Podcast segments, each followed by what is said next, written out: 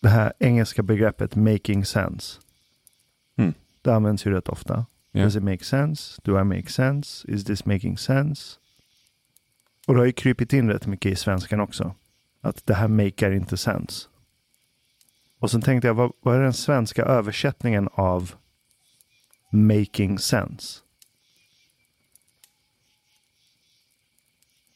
Jag har börjat tolka det ordet är en ordagrann översättning till svenska i mitt huvud de senaste veckorna.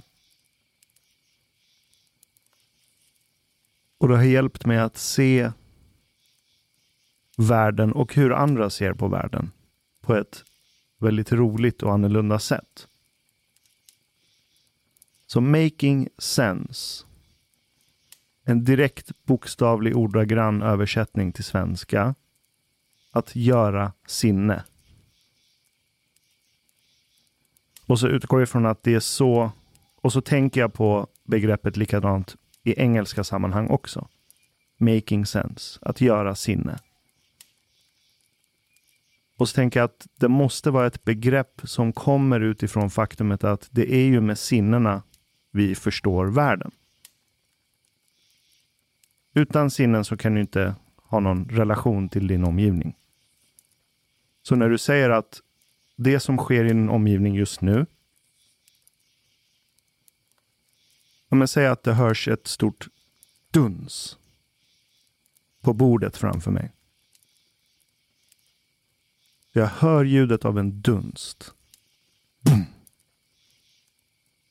Och i samma ögonblick som ljudet av en dunst kommer så är det någon som ja, men släpper en hög med böcker på bordet. Då kommer ju inte min hjärna flippa ur.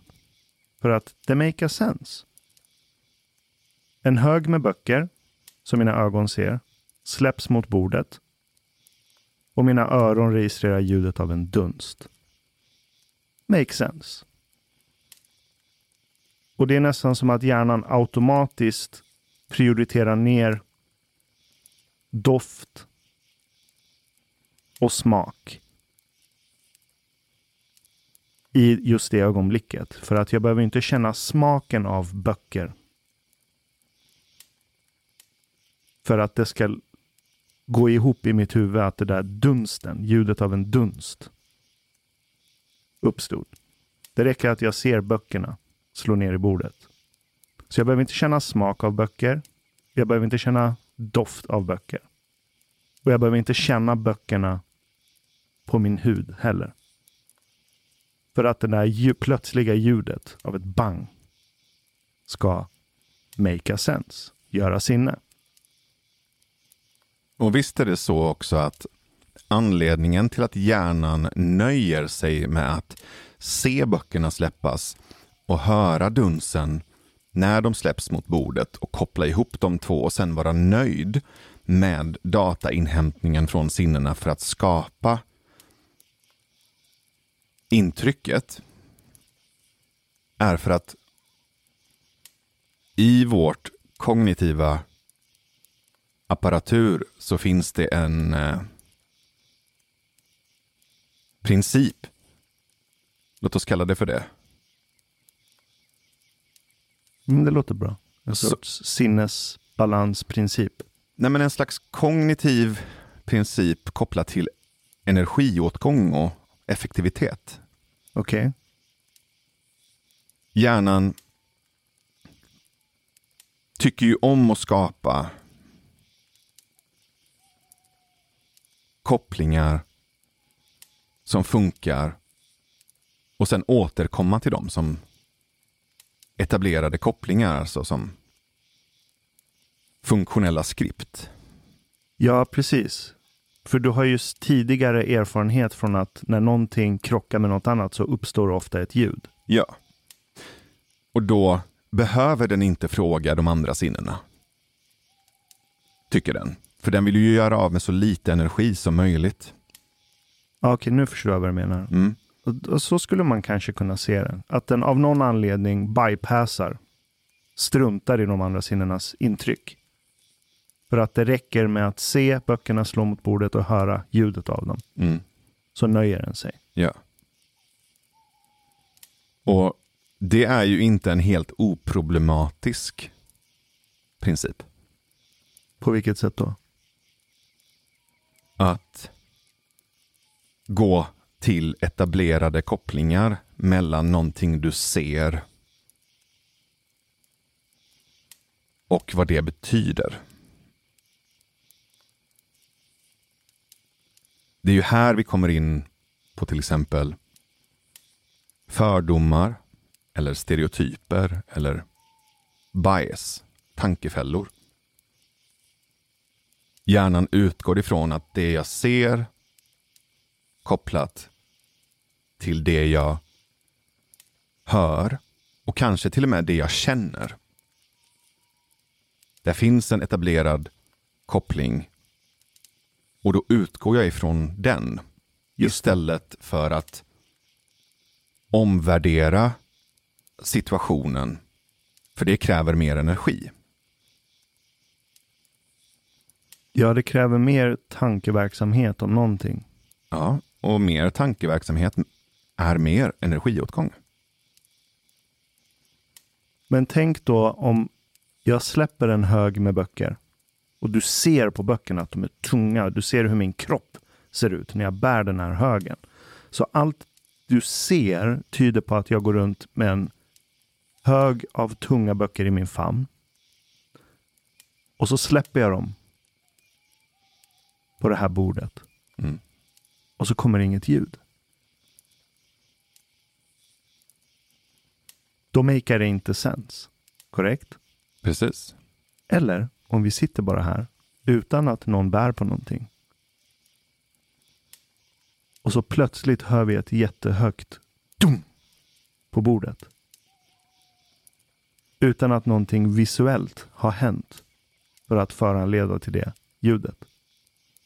Då flippar vi ur. För det makar inte sens. Det gör inte sinne. Inte sant? Om vi inte då skapar en inre bild eller en inre symbol av vad det är som låter så. Ja, Alltså Så- att vi fyller i. exakt. Fyller i. Mm. Då för, min första reaktion, om vi skulle plötsligt höra en stor dunst på det här bordet, Mm. utan att någon av oss släpper något på det. Så är det exakt det min första reaktion kommer vara av min hjärna. Efter den initiala chocken, skrämseln. Så försöker hjärnan fylla i. Ah, det måste vara Navid som slog under bordet. För att jävlas. Mm. Men sen ser jag att båda dina händer är ovanför bordet. De är inte dolda. Du sitter till och med en bit bort från bordet, bakåtlutad. Så det kan inte vara dina knän eller fötter som har slagit i bordet. Och jag kan inte fylla i med någonting som makar sense. För att makea sense av att det uppstod ett plötsligt ljud.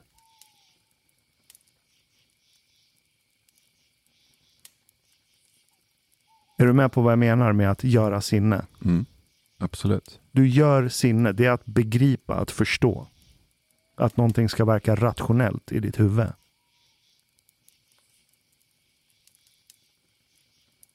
Och då är min fråga. På samma sätt som när högen med böcker dunkar ner i bordet. Så vet hjärnan från tidigare erfarenhet att jag bör inte känna någon speciell doft eller smak för att make a sense av det här scenariot. Så då har den kopplat bort doft och smak för att tyda vad som hände när högen med böcker slår i bordet. Mm.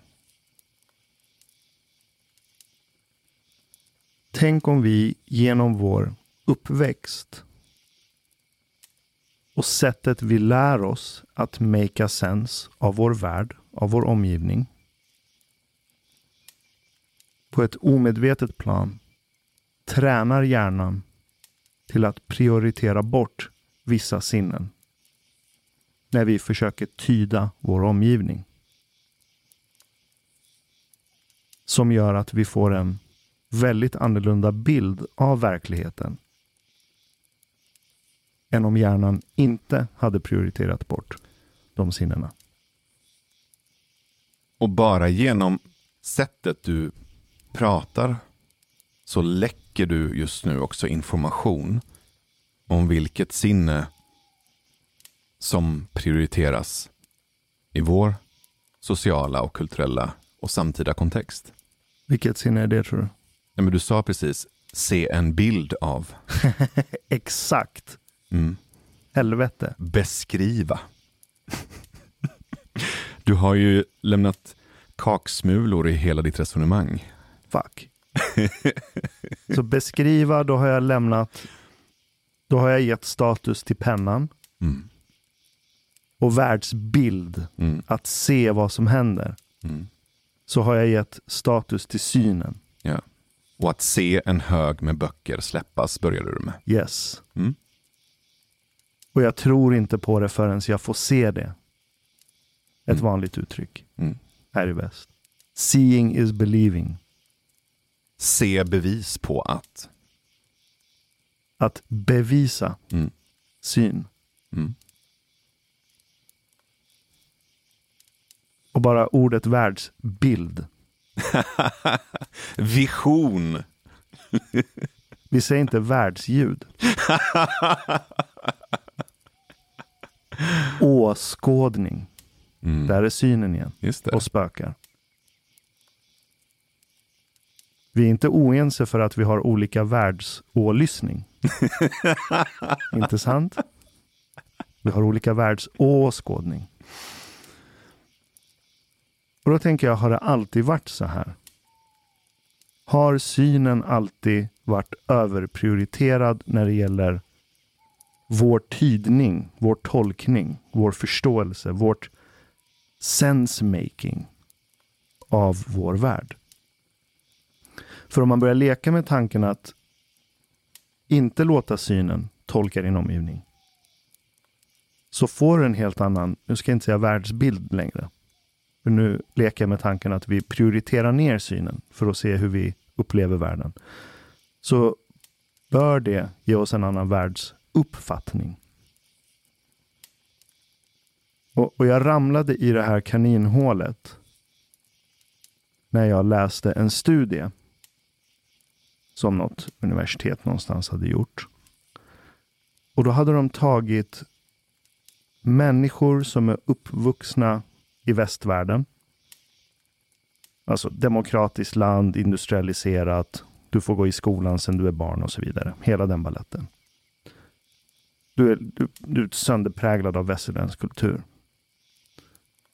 Du tar en sån person och så tar du en person från österländsk kultur. I det här fallet tror jag det var människor från Kina. Som inte hade gått i någon sorts västvärldsversion av skola, utan det var traditionell kinesisk skola med kinesisk skrift, kinesisk kultur. Och så satte de ögonbindel på de här människorna. Stoppade in dem i en sån här magnetröntgenapparat. För att i realtid se hur deras hjärna reagerar. För att i realtid vad? För att i realtid studera hur hjärnan reagerar. Nej, du sa se. Sa jag det? Ja. Helvete. Vi är så skadade. För att men studera då. Ja, men det är ju se. Ja, för vi tittar ju på en skärm Exakt. när vi röntgar hjärnor Ja. i realtid. Mm. Så då, då fick de ögonbindel och så rullades de in i den här hjärnröntgenmaskinen. Och så fick de lyssna på en ljudbok med ögonbindel på. Och det som hände var att ja, men, de här människorna från Kina när ljudboken slogs på och så låg de där med sin ögonbindel så var det hörselcentrum, delar av hjärnan som processar hörsel, som började blinka och gå på högvarv. Inte så konstigt. För att det mest liksom, stora intrycket kommer via öronen när du lyssnar på ljudboken. Medan de andra sinnesfakulteterna i hjärnan, de var ganska tysta. Men när du stoppar in en västerländsk person i samma magnetröntgen med samma ljudbok, ögonbindel. Fast efter att man tagit ut kinesen? Exakt. Okej, okay, skönt. Mm. Kinesen sitter och vilar nu. Perfekt. Västerlänningens hjärna, så fort ljudboken slås på, ja, hörselcentrum går igång, inte konstigt. Men syncentrum börjar gå på högvarv.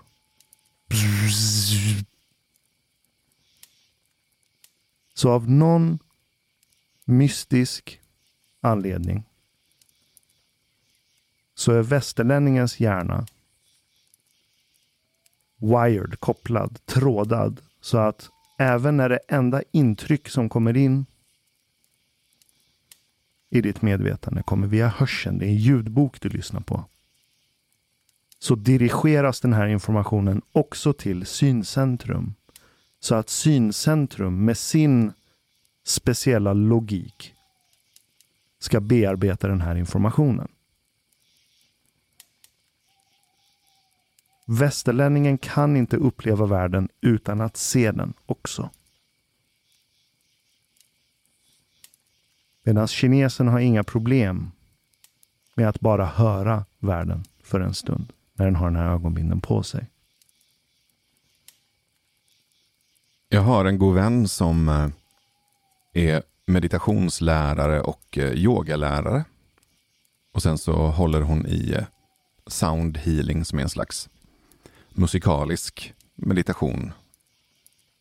Och vi satt och pratade om vad som händer i ditt inre landskap när du stänger ögonen. Jag berättade att jag ganska lätt kan föreställa mig, visualisera scener, bilder, situationer, karaktärer. Väldigt animerat, väldigt som lätt att blåsa liv i små egenpåhittade händelser uppe i mitt huvud. Så att när jag är på en guidad meditation som ganska ofta leds genom att någon ber mig att föreställ dig att du kliver in i ditt heligaste, att du kryper ner i ditt trygga rum, hittar ditt kraftdjur, ser hur det här djuret närmar sig dig. Det är väldigt mycket ledtrådar och instruktioner kopplat till syn. Mm. Se framför dig att, visualisera att, tänk dig att, föreställ dig att. Du går in i, du går ut ur, du ser en, du träffar en. Just det. Och hon har aldrig kunnat följa med i en guidad meditation på det sättet. Hon har provat hundra gånger. För när hon blundar så blir det helt svart. Aphantasia yes. heter det. Mm. Och Vi satt och pratade lite om det. Och jag försökte förstå hur det var att uppleva världen som henne. För hon kan inte visualisera saker i skallen. Det är det som är aphantasia, mm. som jag har förstått det. Mm. Om jag säger tänk på ett rött äpple, mm. då är det bara svart. Mm. Den förstår inte vad du menar. Yeah. Och då fick jag en eh, bara intuitiv idé. Och så bad jag henne att blunda. Och så testade jag den klassiska guidade visuella meditationen. Så sa jag jag vill att du föreställer dig att du kliver ut från en liten rödmålad stuga och att du ser hur dina fötter trampar fram över en nyoljad altan. Och sen när du tittar ner så ser du hur dropparna hänger retsamt från toppen av de nyvakna grässtråna. som mjukt sträcker sig gäspandes mot solen. Och så pausade jag. Och så sa jag okej, okay, öppna ögonen nu. Och så öppnade, öppnade hon ögonen. Och så sa jag, vad hände? Hon sa, nej. Jag hörde det du sa, men jag såg ingenting. Och så sa jag, okej, okay, perfekt. Blunda igen. Och så blundade hon. Och så sa jag,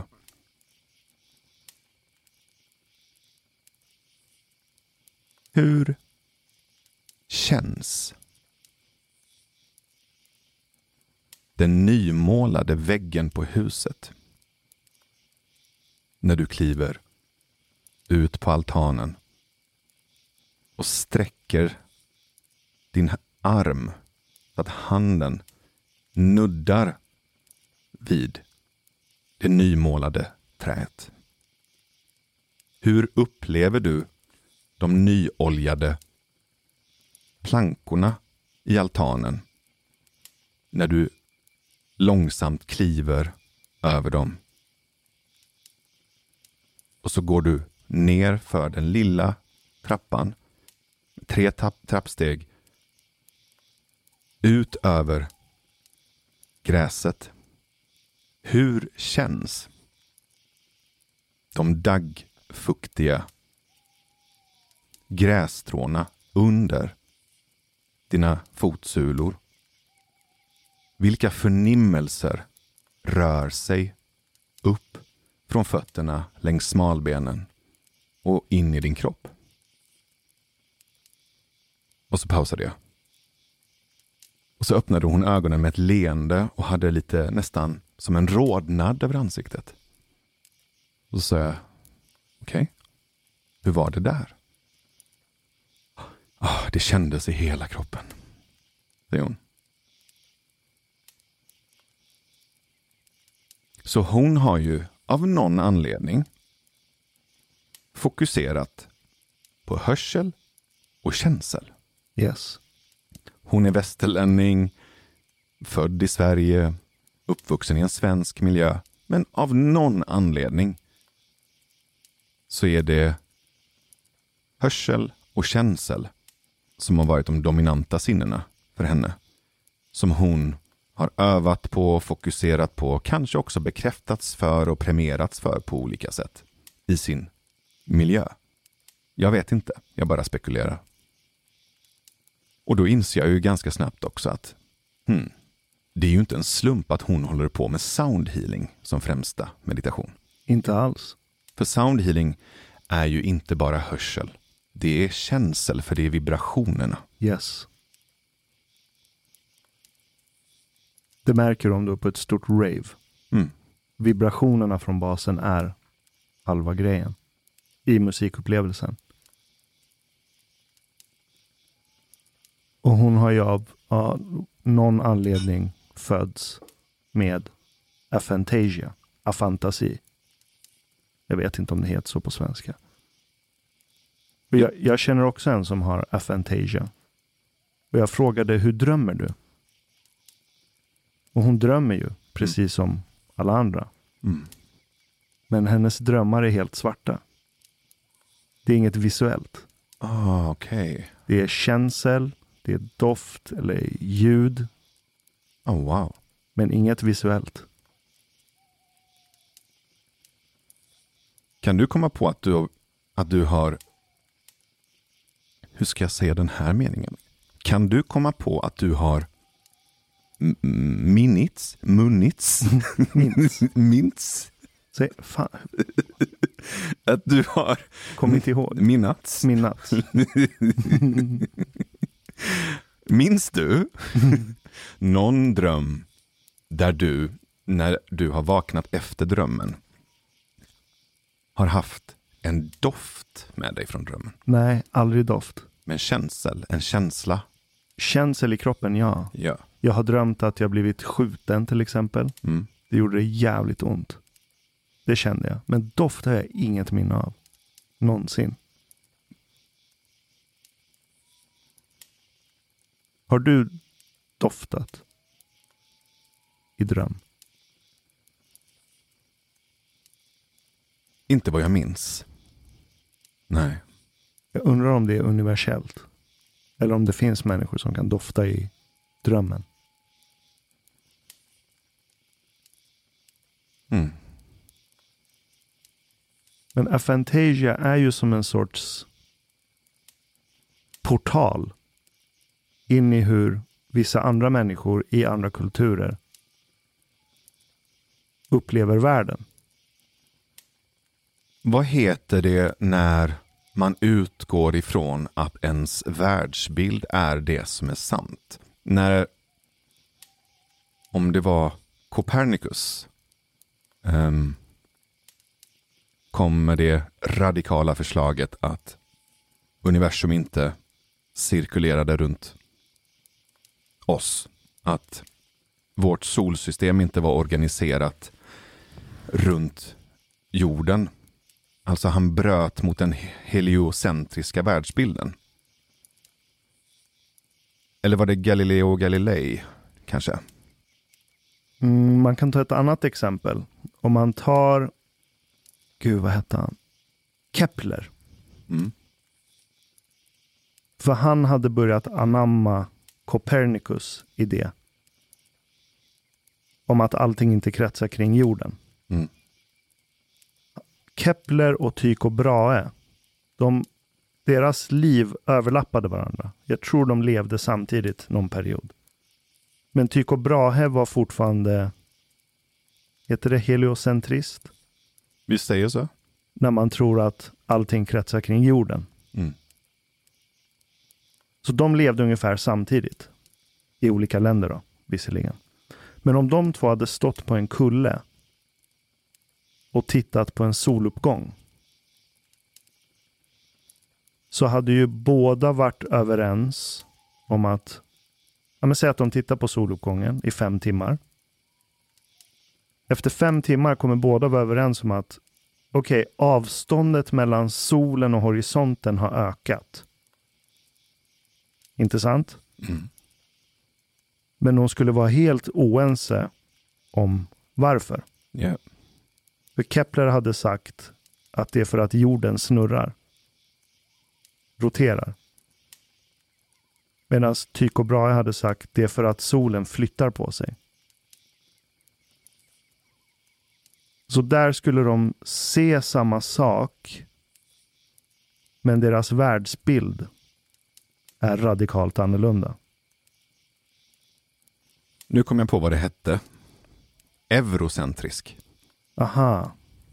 Om vi använder ordet eurocentrisk för människor som utgår ifrån att den västerländska synen på världen är det sanna. Eller västrocentrisk. Så skulle jag vilja stoppa in begreppet aphantasia i en väldigt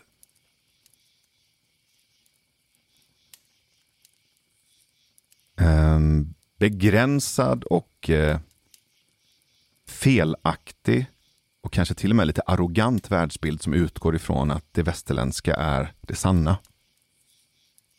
För att aphantasia kallar du då en människa som inte visuellt för sitt inre kan skapa fantasi, alltså bilder. Just det. Men det är ju inte så att fantasi enkom är baserat på det visuella. Det är ju bara en europé eller en västerlänning som utgår ifrån det för att den är marinerad i sin egen mylla. Ja. Så att eh, det säger ju också någonting om det begreppet. För att annars så menar vi att alla som inte kommer ifrån en kultur eller en kontinent som är präglad av det visuella sinnet saknar fantasi. Mm. det är helt bisarrt att tro det. Um, det är bara att de organiserar sin fantasi genom andra sinnen som de har tränat upp. Tillsammans med synen? Tillsammans med synen, men den är inte lika dominant. Exakt. Mm. Den är inte det. Mm. För om vi tar syn och hörsel. och börjar analysera dem. Hur funkar de? Vilka premisser utgår de ifrån? Så är de radikalt annorlunda från varandra på ganska avgörande sätt. Om du tar hörsel till exempel. Vi kan höra i 360 grader. Du kan höra från alla håll.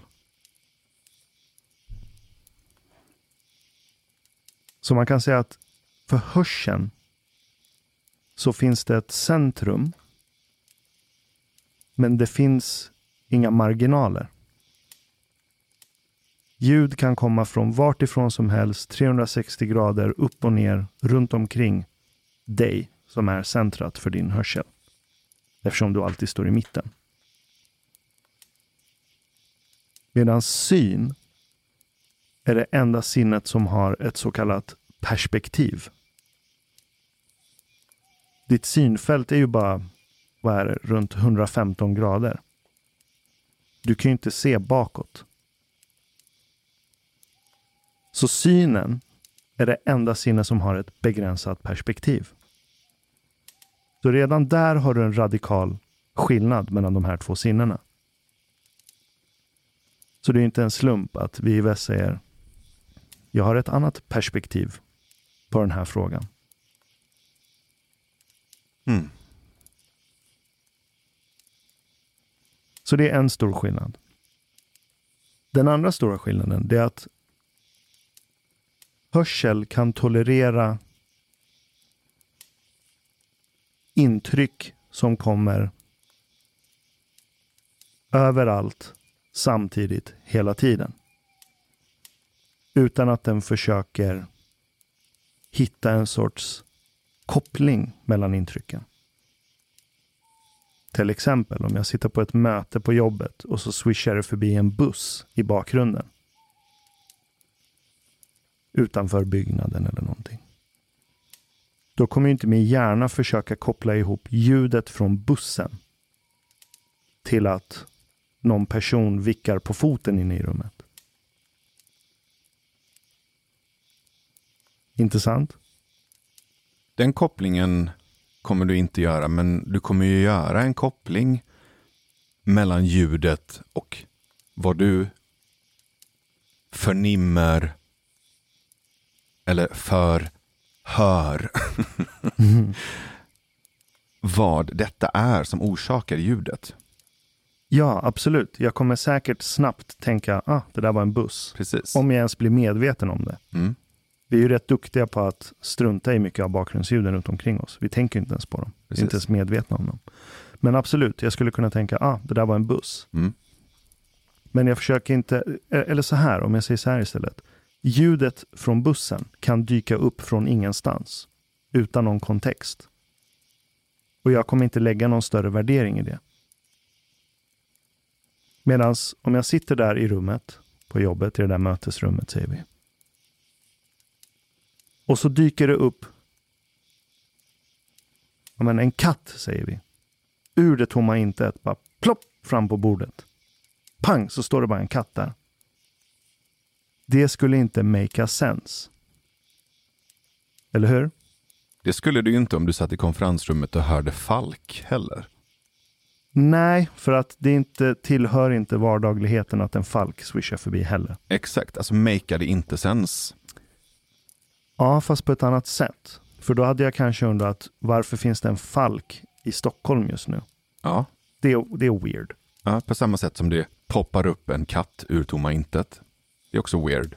Ja, fast om någonting ploppar upp i synfältet från ingenstans. Det finns inte, det går inte. Det är antingen magi eller så har jag blivit galen. Mm. Korrekt? Mm. Så du menar om du skulle sitta i konferensrummet och höra din döde far prata så skulle det inte vara skrämmande eller magiskt eller eh, supernatural? Jo, det skulle det. Men det är för att jag vet att den där rösten är död. Mm. Den finns inte längre. Mm. Okej, låt mig ta en bättre exempel. Då. Jag sitter på ett café på uteserveringen. Och så hör jag plötsligt ljudet av en buss swisha förbi ur det tomma intet. Det är inget min hjärna kommer reagera på.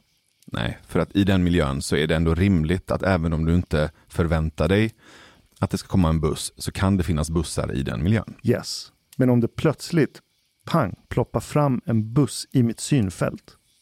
Ur det tomma intet. I konferensrummet? Nej, nej, nej. Uteserveringen Okej. på kaféet. Då kommer jag flippa ur. Mm. Hur kom den här bussen hit? Mm. Så med synen så krävs det hela tiden ett kontinuum. Allting måste ha en början och ett slut. Den där bussen måste rulla in från någonstans. Den kan inte bara dyka upp hur som helst. Mm. Allt måste ha ett sorts linjärt samband för att det ska make sense för synen. Medan hörseln kan hantera intryck som dyker upp ur det tomma intet från ingenstans.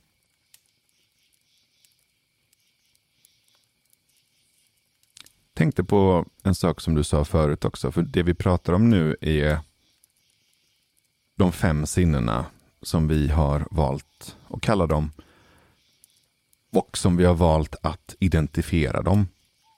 Det är ju mänskliga kategorier att begränsa det till de här fem sinnena. Doft, smak, hörsel, syn och känsel. Det var Aristoteles som gjorde den kategoriseringen. Och sen så finns det ju ett pågående lite mer mystiskt eller abstrakt teoretiserande eller en slags nyfikenhet över någon slags sjätte sinne. Som man ibland pratar om när du uppfattar någonting men inte riktigt vet hur du har uppfattat det. När du har plockat upp något med ditt sjätte sinne. När det känns som telepati eller när det känns som någonting övernaturligt. Just ja, det. det var mitt sjätte sinne eller det var min intuition eller jag snappade upp någonting, jag vet inte vad. Magkänsla och så vidare. Mm. Så det finns ju det här sjätte sinnet också. Så jag slänger in den. Men jag tänker att Det finns några till egentligen. Balans, just det är det. ett sinne. Hur du är orienterad Mm. gentemot jordklotet. Mm. Det är också ett sinne.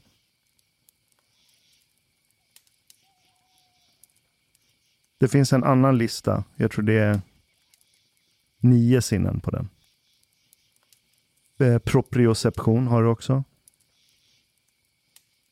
Det är att du är medveten om var dina kroppsdelar är i rymden.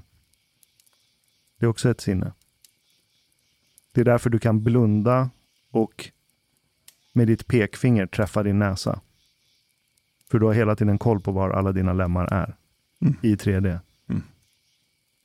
Sen finns det några till, men strunt samma. Okej, sjätte sinne. För du var inne på någonting som jag tycker är spännande och det är att den kulturen, om vi bara förenklat ska kalla det för kultur, jag vet att det är förmodligen mycket mer komplext än så, men den kulturen som du föds i och som du växer upp i premierar ett eller kanske två sinnen lite mer än de andra. Av olika anledningar. Och det verkar så att i västvärlden så har vi av olika anledningar valt att premiera syn. Mhm. Och sen kommer de andra fyra strax därefter. Och sen så finns det sjätte, sjunde, åttonde, nionde som är lite mer odefinierade, kanske lite svagare, lite mindre premierade. Då tänker jag att om det nu är så att de sinnen vi i vår kultur i någon slags kulturell och social feedback-loop stärker i oss själva och i varandra. så blir det som en sinneshierarki. Yes. Mm. Bra ord. Exakt så. Synen högst upp i väst. Och sen, vad skulle du säga kommer efter just i västvärlden? Hörsel kanske. Mm. Mm. Och sen? Känsel. Mm. Och sen smak. Och allra sist doft. Mm. Och sen de andra lite mer abstrakta. Upp till nio då. Det jag undrar är. När vi så hårt har premierat till exempel syn i väst. Och den har blivit så dominant att det märks i vårt språk, i våra metaforer, att det speglas i våra medier, våra institutioner, kanske också i våra relationer. Och sen kommer de här andra fyra som fortfarande finns där. Vi premierar dem lite, men ändå lite mindre än syn. Och sen 7, 8, 9 som vi kan prata om, men inte riktigt kan greppa eller förstå hur de funkar eller vilken plats de har i vår samtid. Är det inte också rimligt att det finns sinnen utöver det som vi inte har premierat på väldigt, väldigt länge. Som vi inte har bekräftat varandra för väldigt, väldigt länge. Nu snackar jag under tusentals år. Men att de ligger där. Latenta som små fröpaket under huden som väntar på regn.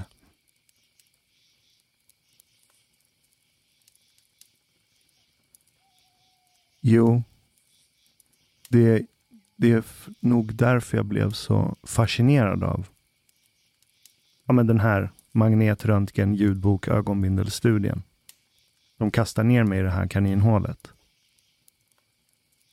Att vi i väst har satt synen så högt upp i den här sinneshierarkin, som du kallar det att vi går miste om aspekter av världen som gör oss väldigt svaga, speciellt i den tid vi är i nu.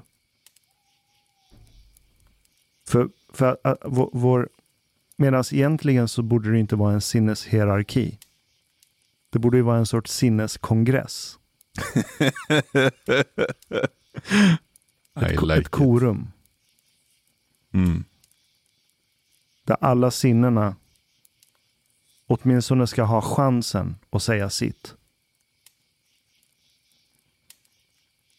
Medan nu så finns det synen som dominerar allt. Och sen har man stoppat in de andra sinnena i en sorts Förenta Nationerna. de får ha sina flaggor och sina rum, men det de det de kommer fram till spelar inte så stor roll. Det är bara en marionettregering. Exakt. Synen har vetorätt på allt.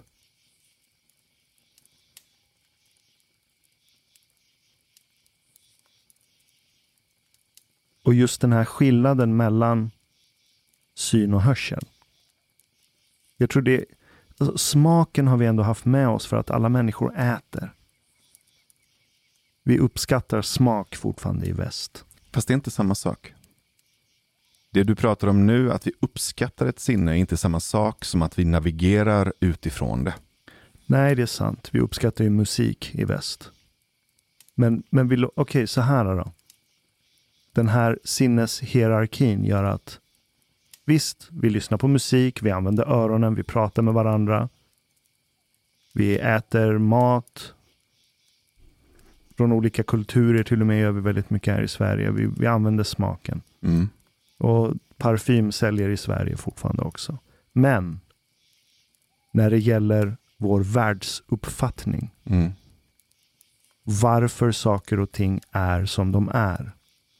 Varför saker och ting sker som de sker. Mm. Där har synen blivit en sorts diktator. Och jag tror att för att förstå sinnenas makt så behöver man inte bara titta på att de används, utan hur och var de används.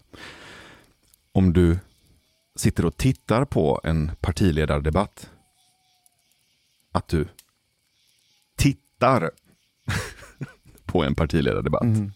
och lyssnar på en partiledardebatt. Bara där, du konsumerar partiledardebatten genom syn och hörsel. Du doftar inte på partiledardebatten. Nej.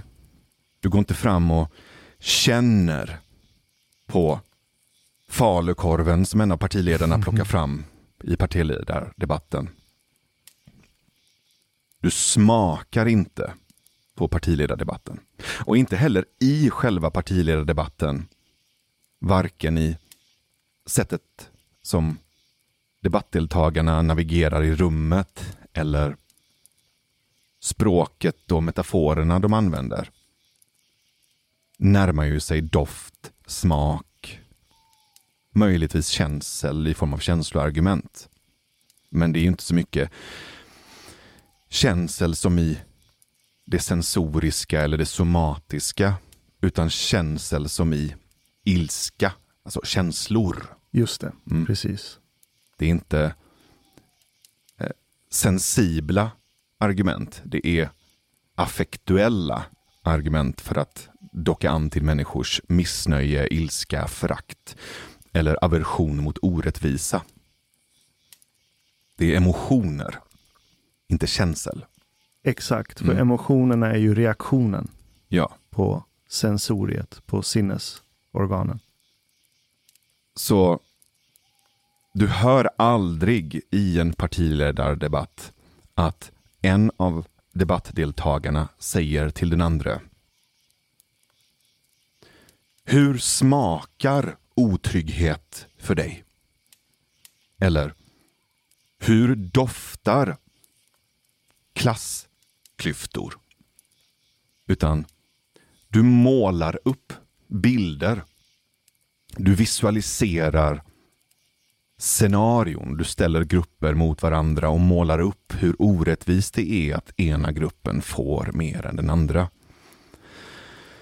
Så för att förstå hur dominant syn är så behöver du titta på de rum där makt och påverkan råder.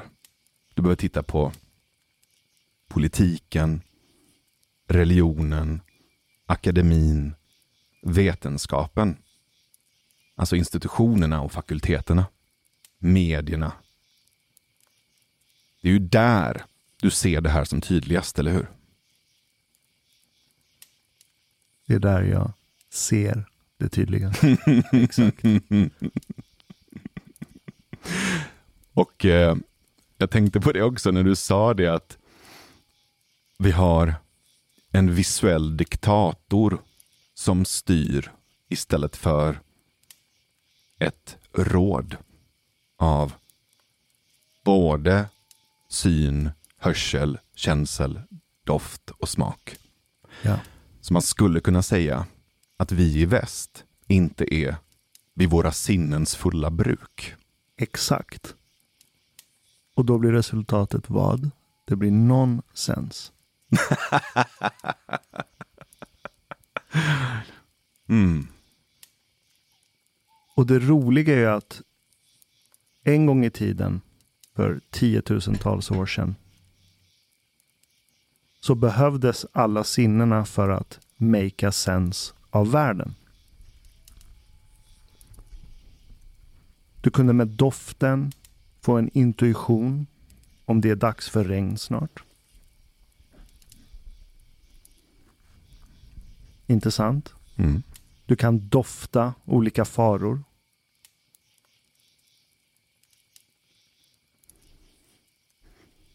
Du kan smaka på saker och ting för att veta om de är giftiga eller inte. Du tittade inte på en innehållsförteckning. Du smakade. Men också viktigast av allt,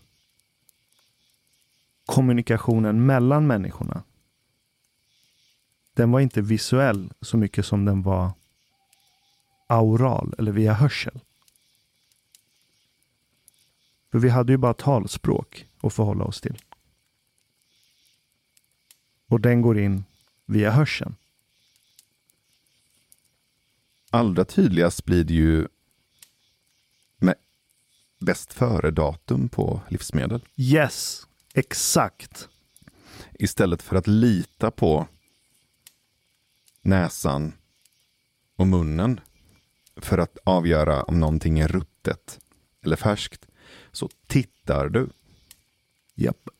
på det som någon annans sinnen, en auktoritet, har bestämt åt dig. Så inte bara att du delegerar hela ansvaret från kongressen på synen.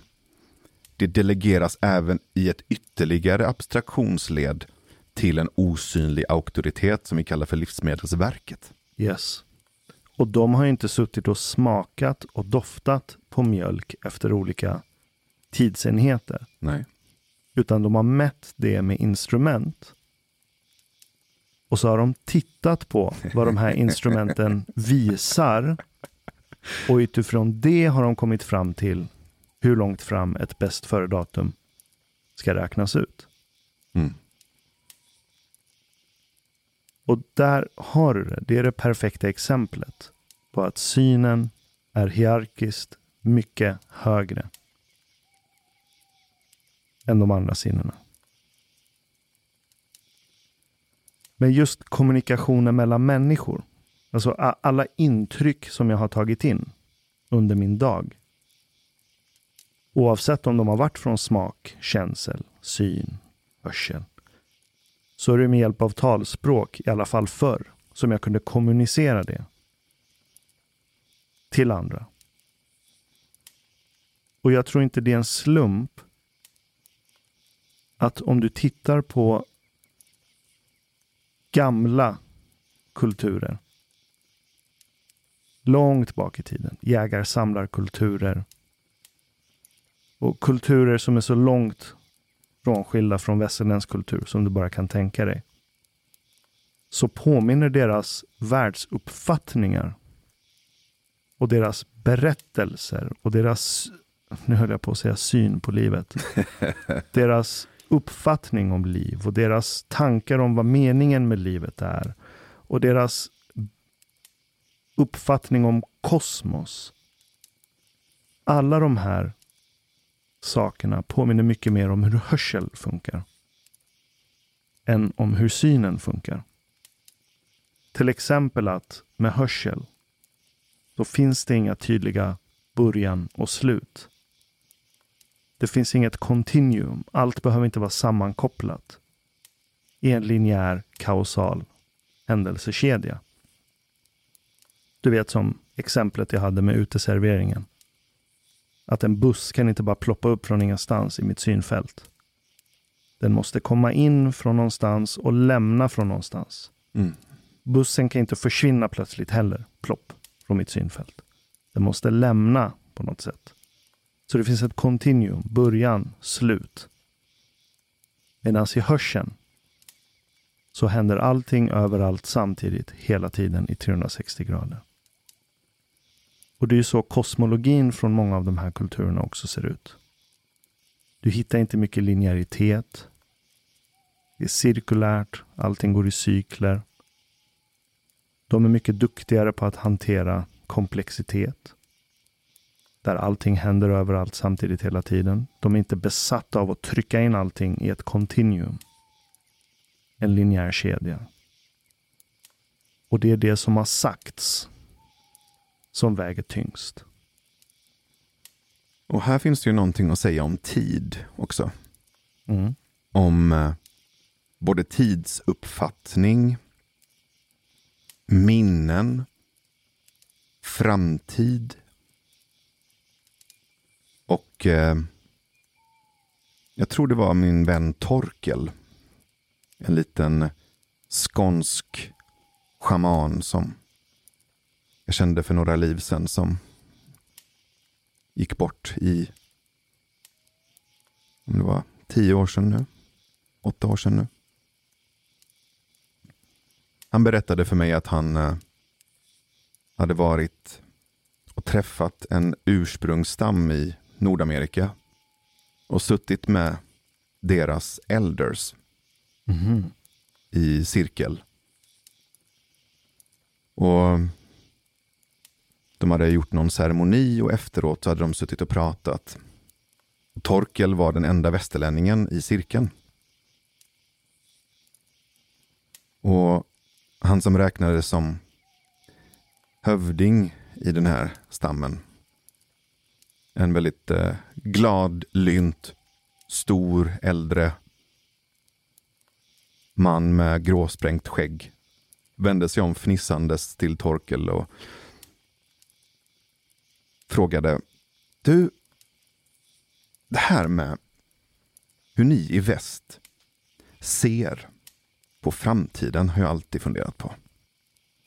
Vad menar du då, sa Torkel? Jo, det låter som att när ni pratar om framtiden, när jag lyssnar på er och hör er tala om det förflutna, om nutiden och sen drömmar och visioner och tankar om framtiden.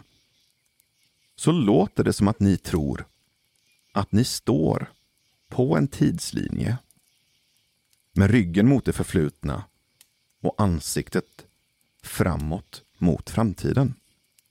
Ja, sa Torkel, det stämmer nog, rent metaforiskt. Ja, säger hövdingen och så fnissar han lite till. Det är ju en av många knäppa saker ni håller på med. ja, vadå då, säger Torkel. Men tänk själv. Ni tror att ni står på en tidslinje med det förflutna bakom er och framtiden framför er. Ni har ryggen mot det ni känner till och har varit med om. Och ni står riktade mot och ser det okända och det ni inte har varit med om. Det är ju omöjligt, säger han, hövdingen. Mhm. I min kultur, i vår tradition, så säger vi att vi går baklänges in i framtiden. Vi har ryggen mot framtiden. För framtiden är ett annat sätt att säga en evighet av ovisshet. Det är ju det vi inte känner till. Alltså har vi ryggen emot det. Och vi har blicken riktad bakåt. För det är ju det vi kommer ifrån. Det är ju det vi kan se. Det är ju det enda vi egentligen kan titta på. Det som har hänt redan. Det betyder ju också att om du utgår ifrån den metaforen istället. Att vi backar in i framtiden. Tänk själv att du ska gå baklänges. Bara att gå baklänges gör att du rör dig långsammare, eller hur? Ja. Mer ödmjukt. Mer inlyssnande. Mer inkännande. Och varför inte också koppla på balans? Ytterligare ett sinne som inte är syn. Du måste fokusera på att gå baklänges på ett sätt som är stadigt och stabilt, så du måste koppla på balanssinnet. Annars ramlar du. Det kanske till och med är så att det är farligare att röra sig ensam när du backar in i framtiden. Du kanske behöver vända dig till sidorna och kommunicera med de andra i flocken. Att man behöver samarbeta när man backar in i det okända. För det kommer göra det mindre sårbart. Någon till höger om dig kanske har upptäckt en fara. Någon till vänster om dig kanske säger, hörni, vi saktar ner lite. Nu, nu ändrades terrängen här borta. Så plötsligt så blir även samarbete och lyhördhet, långsamhet, ödmjukhet, inkännande, en massa andra aspekter och andra sinnen som sätts i bruk väsentliga.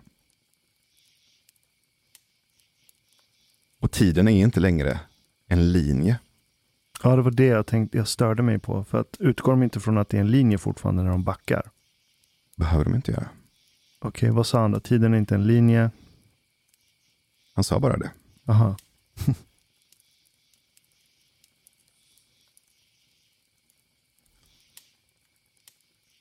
Och jag tror inte att det han menar, om jag skulle ta mig friheten att tolka honom,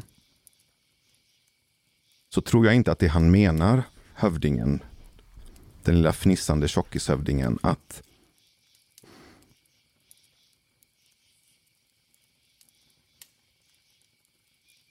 bara för att de inte uppfattar tiden som en linjär sträcka med en början och ett slut så betyder det att de ser linjen snarare som en cirkel. Att tiden är rund, att de bara går runt, runt. Mhm.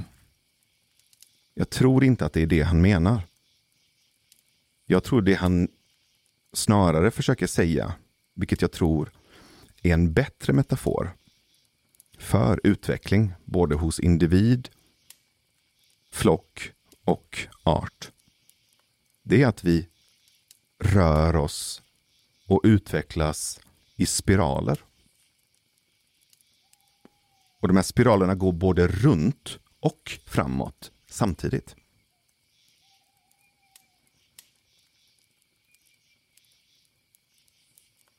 För det som händer när du använder allihopa, det som görs möjligt när du är vid dina sinnens fulla bruk. För det är inte som att den här ursprungsstammen skiter i synen. Verkligen inte. Det är bara att de har kongress istället för diktator. Japp. Då finns ju linjäriteten också, men integrerad. Så det finns en framåtrörelse. Det finns en linjäritetens dramaturgi. Och riktning framför allt. Mhm. Men den är bara en femtedel eller kanske en sjundedel eller en femtiondel. Yes. Så det finns en framåtrörelse, men den är inte rak. Det är därför jag tänker på spiraler.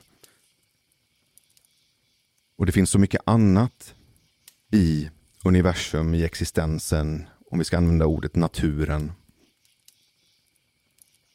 som visar upp spiralformer, eller hur? Just spiral vet jag inte. Tänk fraktal, det är ju en slags spiral. Ja, okej, nu förstår jag vad du menar. Mm, Ja, en fraktal är intressant för att där finns det inget början och ett slut riktigt. exakt. Du kan zooma in i all oändlighet. Mm. Men det är fortfarande ett slags växande, eller hur? Ja, den är ja, men spiralaktig då. Mm. Precis, den växer hela tiden. Mm.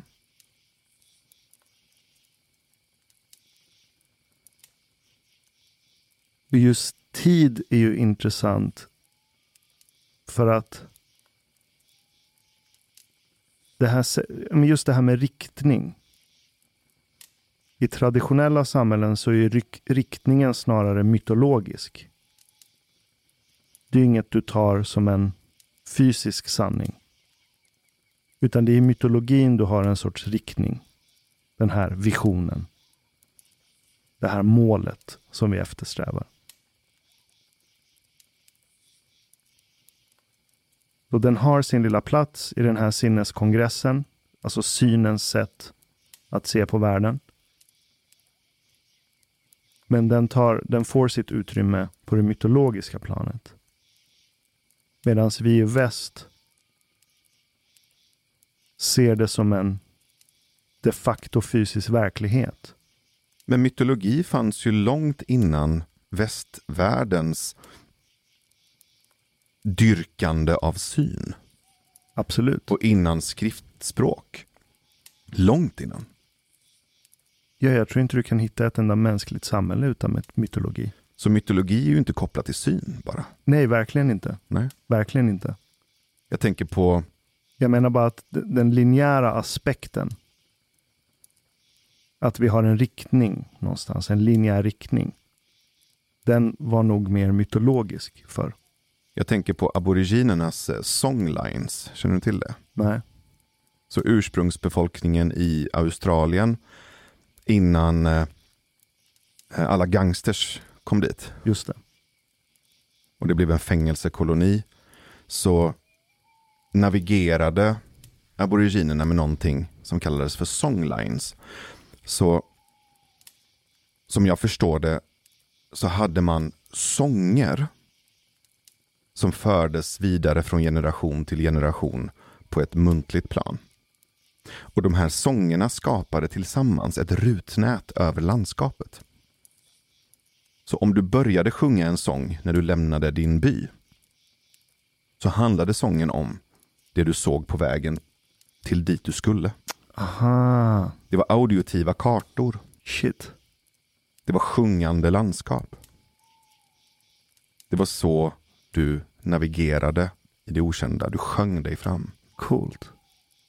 Och det är ju en slags mytologisk process. Mm -hmm. En ljudkarta. Mm. Just tid är ju också någonting vi har visualiserat i modern tid. Mm. I och med klockan. Just det. Så innan klockan så har jag svårt att tänka mig att människor såg tid som att det bestod av portioner. Minuter, sekunder. Och att det gick att dela upp och portionera upp.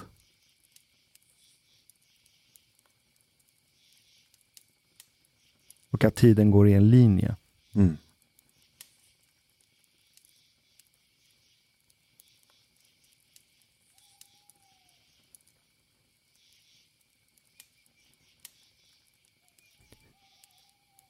Jag Det- vet inte riktigt var det här kommer ifrån.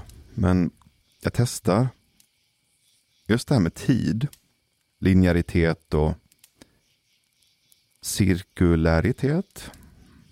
Mhm. När vi levde rörligt, när vi var nomader, vi hade inte en fast punkt på samma sätt som vi sen kom att ha. Då rörde vi oss med tiden. Vi följde årstiderna, vi följde platsers möjlighet till resurs i form av mat och skydd och trygghet och kanske även virke. Så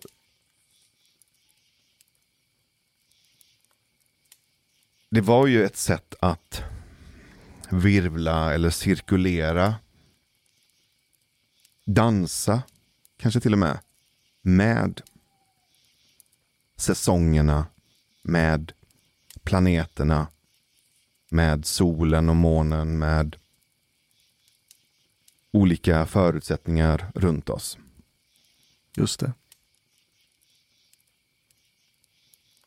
Och sen och jag vet ju också att det inte var en specifik tidpunkt. Jag vet att det inte var liksom en stund i historien där vi gick från att vara nomader till att plötsligt bli bofasta, utan det här var ju någonting som växte fram över tid. Ja, det var en jättetrög och slaskig process. Med massa mellanting däremellan. Mm. Och vi började ju odla långt innan vi blev bofasta. Vi började ju nyttja förståelsen för plantering och odling långt innan vi byggde gårdar och farmar. Absolut. Mm. Men det kommer ju till någon punkt till slut efter det här tröga eh, skiftet. Så kommer det till slut till en punkt där stor del av jordens befolkning blir mer bofasta. Ja. Och sen har det ju alltid funnits grupper och finns ju fortfarande grupper som inte lever så. Nu är de kanske inte sådär jättemånga. Men de finns. De finns. Och då tänker jag att där börjar någonting i vårt sätt att se på tid. När vi stannar upp och på något sätt trycker ner fötterna i jorden för att stanna på en plats. Äga den platsen. Och sen att egendomen går i arv till nästa generation som fortsätter trycka ner fötterna på den platsen. Fortsätter odla den åken. Och det jag ser framför mig är att tiden, om den innan var cirkulär, så är det som att den här cirkeln klipps lite som du klipper ett armband. Och cirkeln läggs ut och planas ut och blir en linje. Och att det är där, i kombination med väldigt mycket annat, som vår linjära tidsuppfattning börjar. Och i och med att den linjära tidsuppfattningen börjar så uppträder också andra fenomen, tror jag. Till exempel när vi blir bofasta och börjar odla mat på ett annat sätt och planera maten. Och planera odlandet av maten och sen skörden. Och börja kunna lagra mat. Så att vi har täckt basala behov. Vi kan värma oss vid brasan inomhus. Vi vet att vi har mat imorgon och kanske nästa vecka och kanske flera månader framåt. Så blir inte det heller fokuset. Det blir inte total eller hundraprocentig garanti för att täcka våra behov. Men det är ändå någonting som stabiliseras i form av överlevnad. Och när våra basala behov av överlevnad är stabiliserade.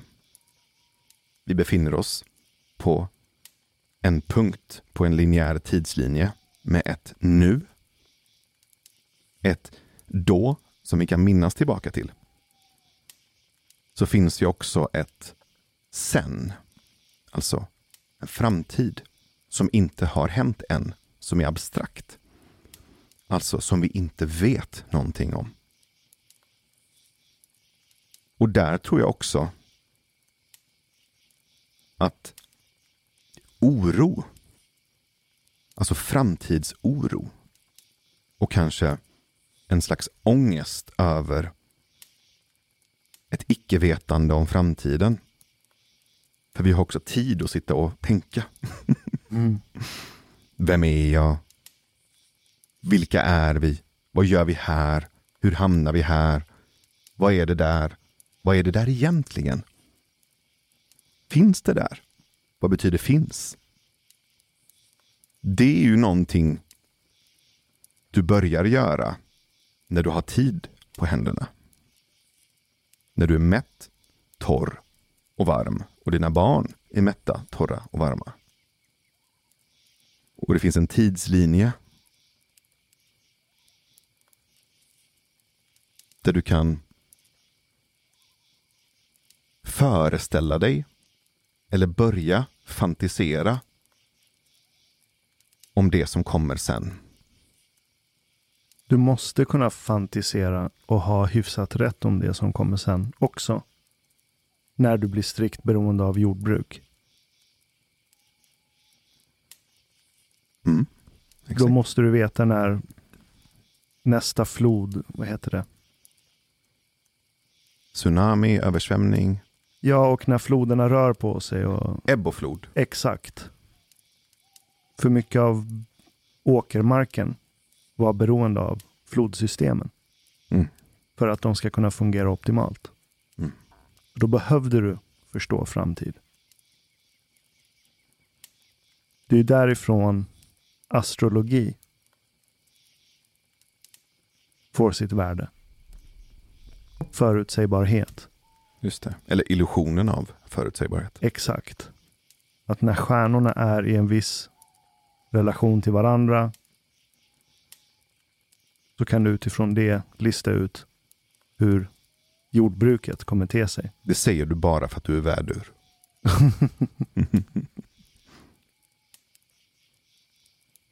Det är en aspekt av astrologi som jag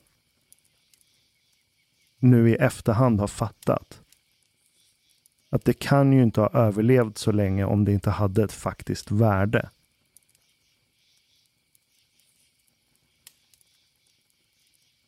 Men när du sätter det i kontexten jordbruk så blir det väldigt tydligt. Men också skrift gör ju att den här cirkulära tiden eller armbandet klipps upp och läggs på en linje. För det är ju så fort du har skrift som du kan spara information utanför hjärnan Mm och skicka med det till nästa generation. Så med skrift kan vi för första gången ackumulera information. Och det är ju då historien egentligen börjar. Jag skulle vilja nyansera det lite. Du kan med skrift få en möjlighet att över tid ackumulera perception. Okej. Va, hur skiljer det sig från information menar du? För att information ger en eh, indikation om att det är en slags objektiv eller neutral datalagring. Nej. Det behöver det inte vara. Det behöver inte vara, men det kan ge en indikation om det. För det är ju inte data. Det är inte information. Det är ju perception. Det är ett ständigt föränderligt flöde när vi pratar om historia eller historieskrivning. Så är det ju både perceptionen av den som tecknade ner historien. Det är också perceptionen hos den som ägde böckerna och valde vilka böcker som skulle låsas in och vilka som skulle vara fria att läsa. Det är också perceptionen hos den som vid en tidpunkt inte allt för länge sedan kunde läsa när majoriteten inte kunde läsa. Som utifrån från sin perception gav en tolkning av hur man skulle läsa den här texten. Koppla även på redaktering och redigering av texter och sidor och dokument som av olika anledningar, för att inte låta för konspiratorisk, försvann. Okej, nu förstår jag vad du menar. Mm.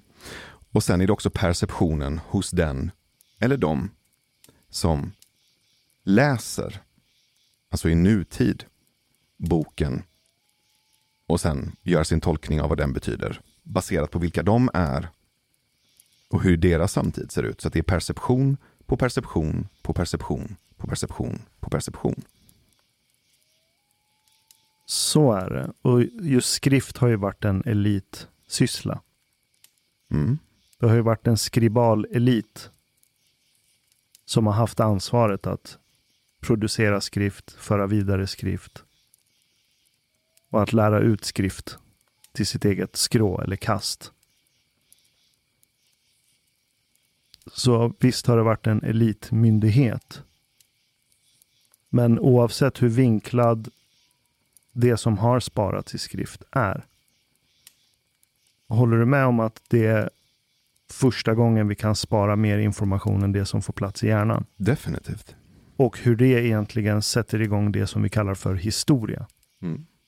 För det är med skrift, eller med lagring av information utanför vår blöta, slemmiga hjärna som bryter oss loss från cirkulariteten egentligen. Det skulle vara mer korrekt att kalla det för historier än historia. Fair enough. Mm. Men tidslinje finns inte när vi behöver återuppfinna saker hela tiden. Korrekt.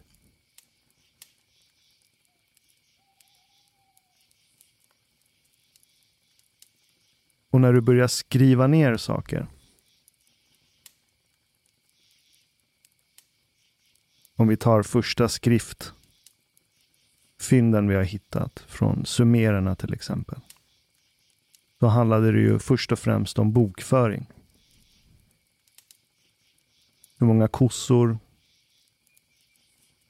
den ena är skyldig den andra. Mm. Åkrarnas skörd. Kalenderföring. Byråkrati. För att få jordbruket att rulla. Men så småningom, i och med att skriften utvecklas, så lär vi oss att också föra ner tankar, berättelser, observationer ner i skrift. Mm. Och mytologi och religion och världsuppfattning Mm. börjar mer och mer sakta men säkert föras ner i skrift. Och till slut, eller vid någon punkt, så är du helt beroende av skriften för att förstå den nya världen. Mm. För tappar du bort informationen som du har nere i skrift så vet du inte hur du ska sköta jordbruket längre. Du vet inte hur du ska styra samhället, staten. Du har inte koll på var, vilka invånare som befinner sig var. Så till slut börjar vi ju se världen med hjälp av skrift. Mm. Exakt. På gott och ont. Och ja, det goda är ju det du beskriver, nämligen överföring av kunskap, Um, vetenskap som ett eh, tusenårigt samarbete. Vilket gör att vi inte behöver börja om från början, vilket också innebär att alla inte behöver kunna allt. Du kan portionera ut olika typer av erfarenheter och kunskaper och förmågor. Och sen så kan du med hjälp av böcker och instruktionsmanualer kondensera ner den kunskapen och de förmågorna så att det sprider sig till fler, både geografiskt men också över tid. Så det har ju gett oss en enorm möjlighet i framåtrörelsen, i den teknologiska utvecklingen, kanske också den kulturella utvecklingen, där kulturella idéer också kan färdas över tid och över um, fysiska avstånd genom att det blir böcker, texter. Men, och det här är ett ganska stort men, det blir ju också att vi litar på synens diktator att berätta för oss vilka vi är. Att det är synens diktator som berättar för oss var vi kommer ifrån. Att det är synens diktator som sätter narrativet. För det är ju inte doft vi gräver upp. Det är ju inte känseldata vi gräver upp. Eller sensorisk information vi gräver upp. Det blir ju en slags sinnenas bias. Du har arkeologer som gräver och hittar och ser fossil, fornlämningar, rester av gamla civilisationer. Men de kan ju bara gräva upp det de ser. De kan ju inte gräva upp det de hör. Det finns ju inte mytologer som på samma sätt gräver i det mytologiska. Eller det kanske det finns. Det är ett roligt yrke i alla fall, mytolog. Mm. Så det blir ju haltande rent historiskt.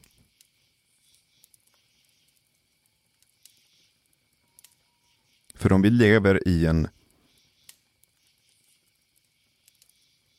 syndominerad samtid så är det också vi som syndominanta som kommer filtrera historien genom syndominans för att makea sense av den. Det är exakt det som händer, tror jag också.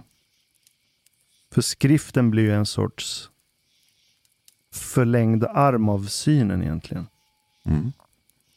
När vi förstår världen med hjälp av skrift så är det ögonen som är igång. Mm. För att make a sense. Du makear sense med ögonen i allt större utsträckning hela tiden. Men då är frågan varför är inte österlänningar lika synhierarkiska som oss? Fastän de också har haft ett skriftsystem som går långt bak i tiden.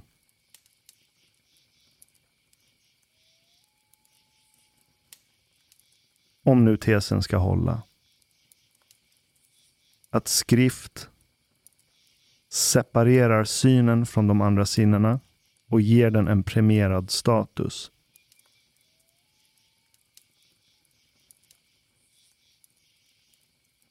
En sorts om... Hur säger man wiring på svenska? Omkoppling. En omkoppling av hjärnan. Vilket du kunde se i magnetkameran. Där synen blir överprivilegierad i en hel kultur. Men här finns det en koppling mellan fnisshövdingen och magnetkinesen. Mm -hmm. De använder ju också synen. Men inte bara. Det är inte som att de saknar syn eller nedvärderar syn. De bara inte övervärderar den.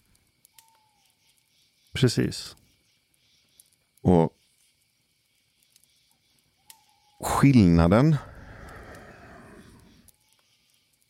skulle ju då vara att en kines, om du jämför med en ursprungsmedlem i en stam i Nordamerika till exempel. Så har den här ursprungsstammen inte samma relation till skriftspråk så som jag har lärt mig. Utan det är mer fokus på muntliga berättelser, traditioner och ritualer. Ja.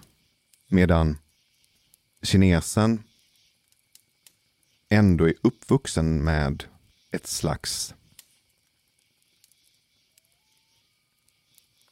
skriftsystem. Det är ju en ganska stor skillnad. Men skriftsystemet för kinesen och för svensken till exempel. Så som jag har förstått av att lyssna på dig är ju att det är två olika typer av system. Så det handlar inte bara om att det är syn. Det handlar inte bara om att det är skrift. Det handlar också om vilket slags system. Yes. Mm. Och om du skulle titta på mandarin till exempel. Eller japanska. Så har ju du lärt mig att det är piktogram, I, ja, ideogram. ideogram. Det är symboler, det är emojis. Ja, exakt. Medan vi har de här abstrakta symbolerna som A eller B. Som i sig inte betyder någonting förutom när vi sätter ihop dem med andra abstrakta symboler. Och det är först då de framträder som någonting som betyder något. Ja, för kolla, om, om du tar, ja men Kina är ett bra exempel. För, för ja men säg 50, nu, nu har ju kinesiskan blivit mer och mer standardiserad. Eh, och massa olika dialekter har börjat suddas ut. Men säg för 100 år sedan. Så fanns det extremt många olika dialekter runt om i Kina. I olika regioner. Och de här dialekterna, de skilde sig så mycket att du skulle kunna argumentera för att det är egentligen olika språk. Mm. För personer från de här olika dialekterna, de kunde inte kommunicera med varandra. Det var helt obegripligt för en viss dialekt att förstå en annan. Inte för alla dialekter, men det fanns sådana skillnader. Men det intressanta är att de hade samma skriftspråk. Så de kunde kommunicera med varandra med hjälp av symbolerna och förstå varandra utmärkt. Men när de läser samma symbol så kommer det helt olika ljud ur deras munnar. Mm. Så symbolspråket var samma mellan dem. Men det ljudliga talspråket var väldigt så annorlunda att de inte kunde förstå varandra om de pratade med varandra. Så med andra ord, jag kan inte ta kinesiska tecken och konstruera ett svenskt ord med dem. Mhm. För de är inte kopplade till ljud. Mm. De är kopplade till betydelse. Mm.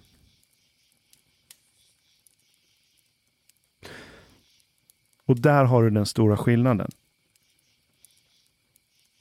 Med romerska bokstäver så kan jag konstruera i princip vilket ord från vilket språk som helst.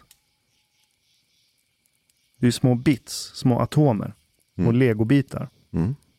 som är totalt abstraherade från betydelse. Jag tror det är den skillnaden som gör att synen börjar gå på högvarv och hettas upp ordentligt.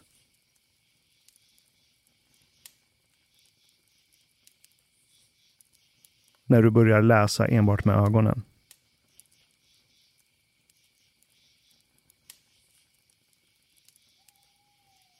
Om jag tänker på Sveriges historia och blickar bakåt för att make a sense av den. Så kan jag ju se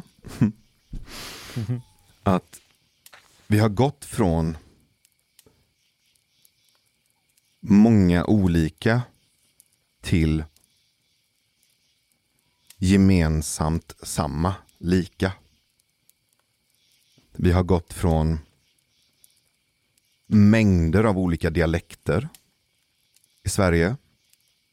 Där jag misstänker att om du går tillräckligt långt tillbaka i tiden så fanns det även där så starkt präglade dialekter i Sverige att det var svårt för människor att förstå varandra mellan dialekterna.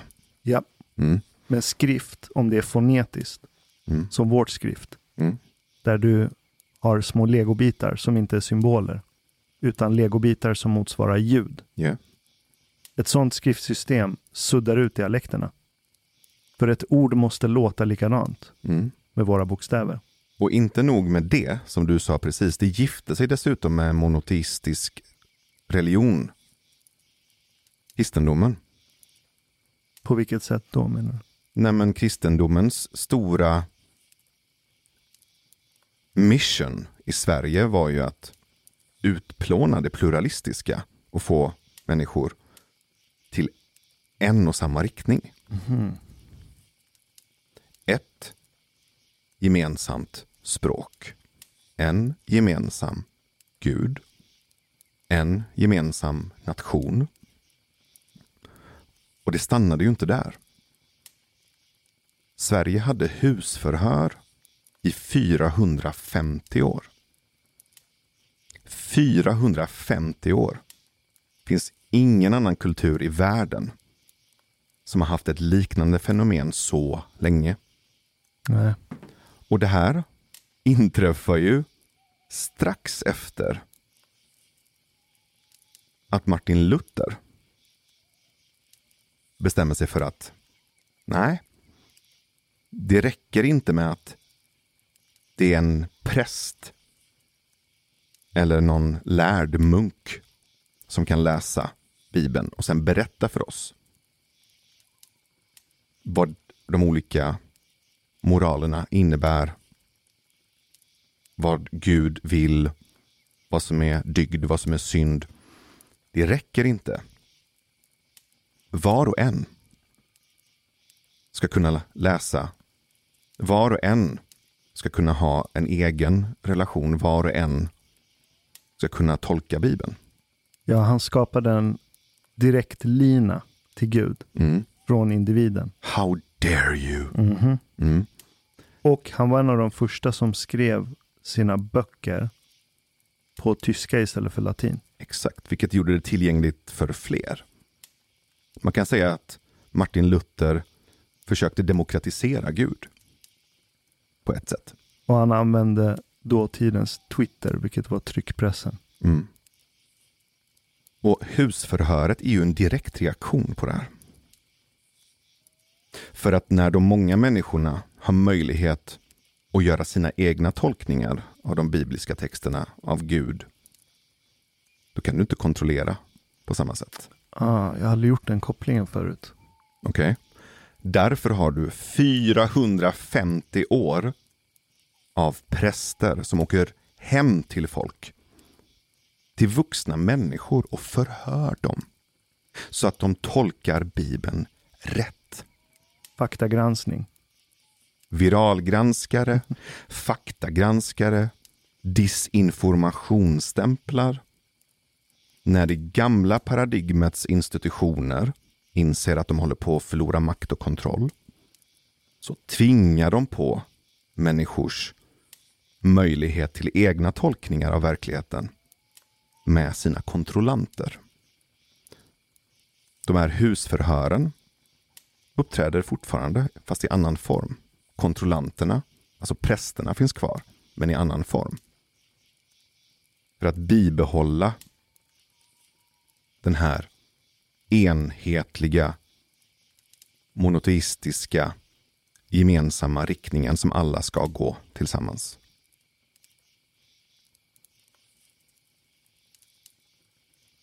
Och det har ju varit som en sorts oförutsedd konsekvens egentligen av de här husförhören. Mm.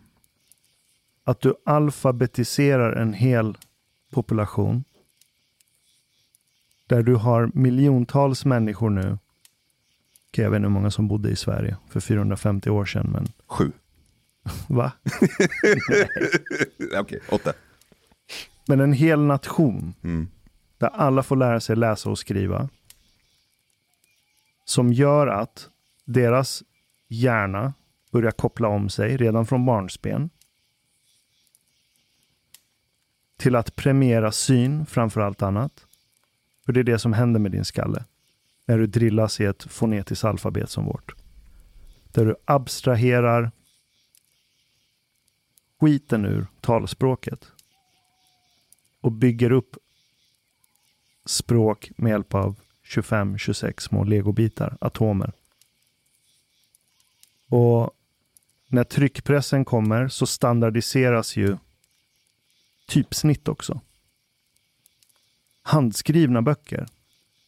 Om du så hittar en bok eller går till något stort fint bibliotek där de har bevarat böcker från säg 1400-talet. Mm. De är ju skitsvåra att läsa.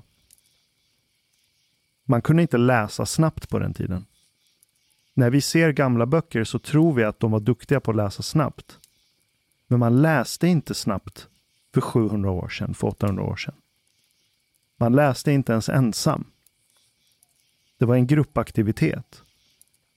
där man satt och läste högt. Och när du läser högt så läser du mycket långsammare än om du läser tyst. Just det. Och då har du tid på dig att tyda de här krumelurerna. För att allting var handstil på den tiden. Men med tryckpress så standardiserar vi ju bokstäverna. Det är då vi uppfinner typsnitt. Times New Roman. Och allt vad det är. Så när bokstävernas typsnitt, de här 24, 25, 26 atomerna, legobitarna som vi kallar för alfabet, blir standardiserade så kan synen extremt fort tolka de här strecken och cirklarna och formerna till ljud inne i din skalle. Så nu har du alltså en hel population som för, hur länge sedan sa du, 450 år sedan? Nej, husförhören pågick i 450 år. Aha, Sen exakt vilken tidsperiod det var, det minns jag inte. okej, men säg någonstans 1600-talet. Okej, definitivt 1700-talet. Mm. så har du en hel population som kan läsa och skriva. Ett fonetiskt alfabet med typsnitt som är superstandardiserat i och med tryckpressen. Där du med synen kan ensam i isolation scanna massa rader av text och få en uppfattning om världen. Då får du en världsbild. Och du får en hel population där synen separerar sig från de andra sinnena och får en dominant status i ditt, vad kallar vi det för, sensorium, sinneshierarki. Mm. Och då börjar vi premiera intryck från synen för att make a sense av vår omgivning. Jag tror inte på det förrän jag ser det. Det är skrivet i sten. Vi litar på det som är nedskrivet i skrift. Ett avtal görs i skrift. Inte utifrån vad någon har sagt. Den det ska ner i skrift. Och vi börjar premiera synen. Vi ser allting som continuum, som linjära skeenden. Där allting har ett början och ett slut. Där allting ska gå att abstrahera och göra modeller av och göra system av. Mm. Med ännu mindre byggstenar. Allting blir bara byggstenar runt omkring dig. Det finns inget flow. Det finns ingen... Nu låter jag flummig. Men det finns ingen holism. Hörselns allting händer överallt samtidigt hela tiden. Den bara tynar bort och hamnar mer och mer i bakgrunden. Mm. Så är det en slump att Sverige är förmodligen jordklotets mest rationella och fyrkantiga och systembesatta population. Om eh, det går strängar från ögonen, som är de organ som samlar in synintryck. Om det går strängar, fiberkablar in i kroppen och upp i hjärnan. Där informationen både bearbetas och lagras. Så vilken sfär av hjärnan är det som bearbetar synintryck? Det som på engelska kallas för visual cortex. Mm. Vet inte vad det är på svenska. Och det är ju den som går på högvarv i den här magnetkameran. Och vi, en västerlänning lyssnar på ljudbok. exakt, och visual cortex är vänster hemisfär. Eh, den finns i båda. Den är i mitten tror jag. Mm. Finns det någon koppling, undrar jag, nyfiket, mellan de delar av hjärnan som arbetar med logik, förnuft, rationalitet, system, eh, enheter och delar och ögonen och synen? Osäker.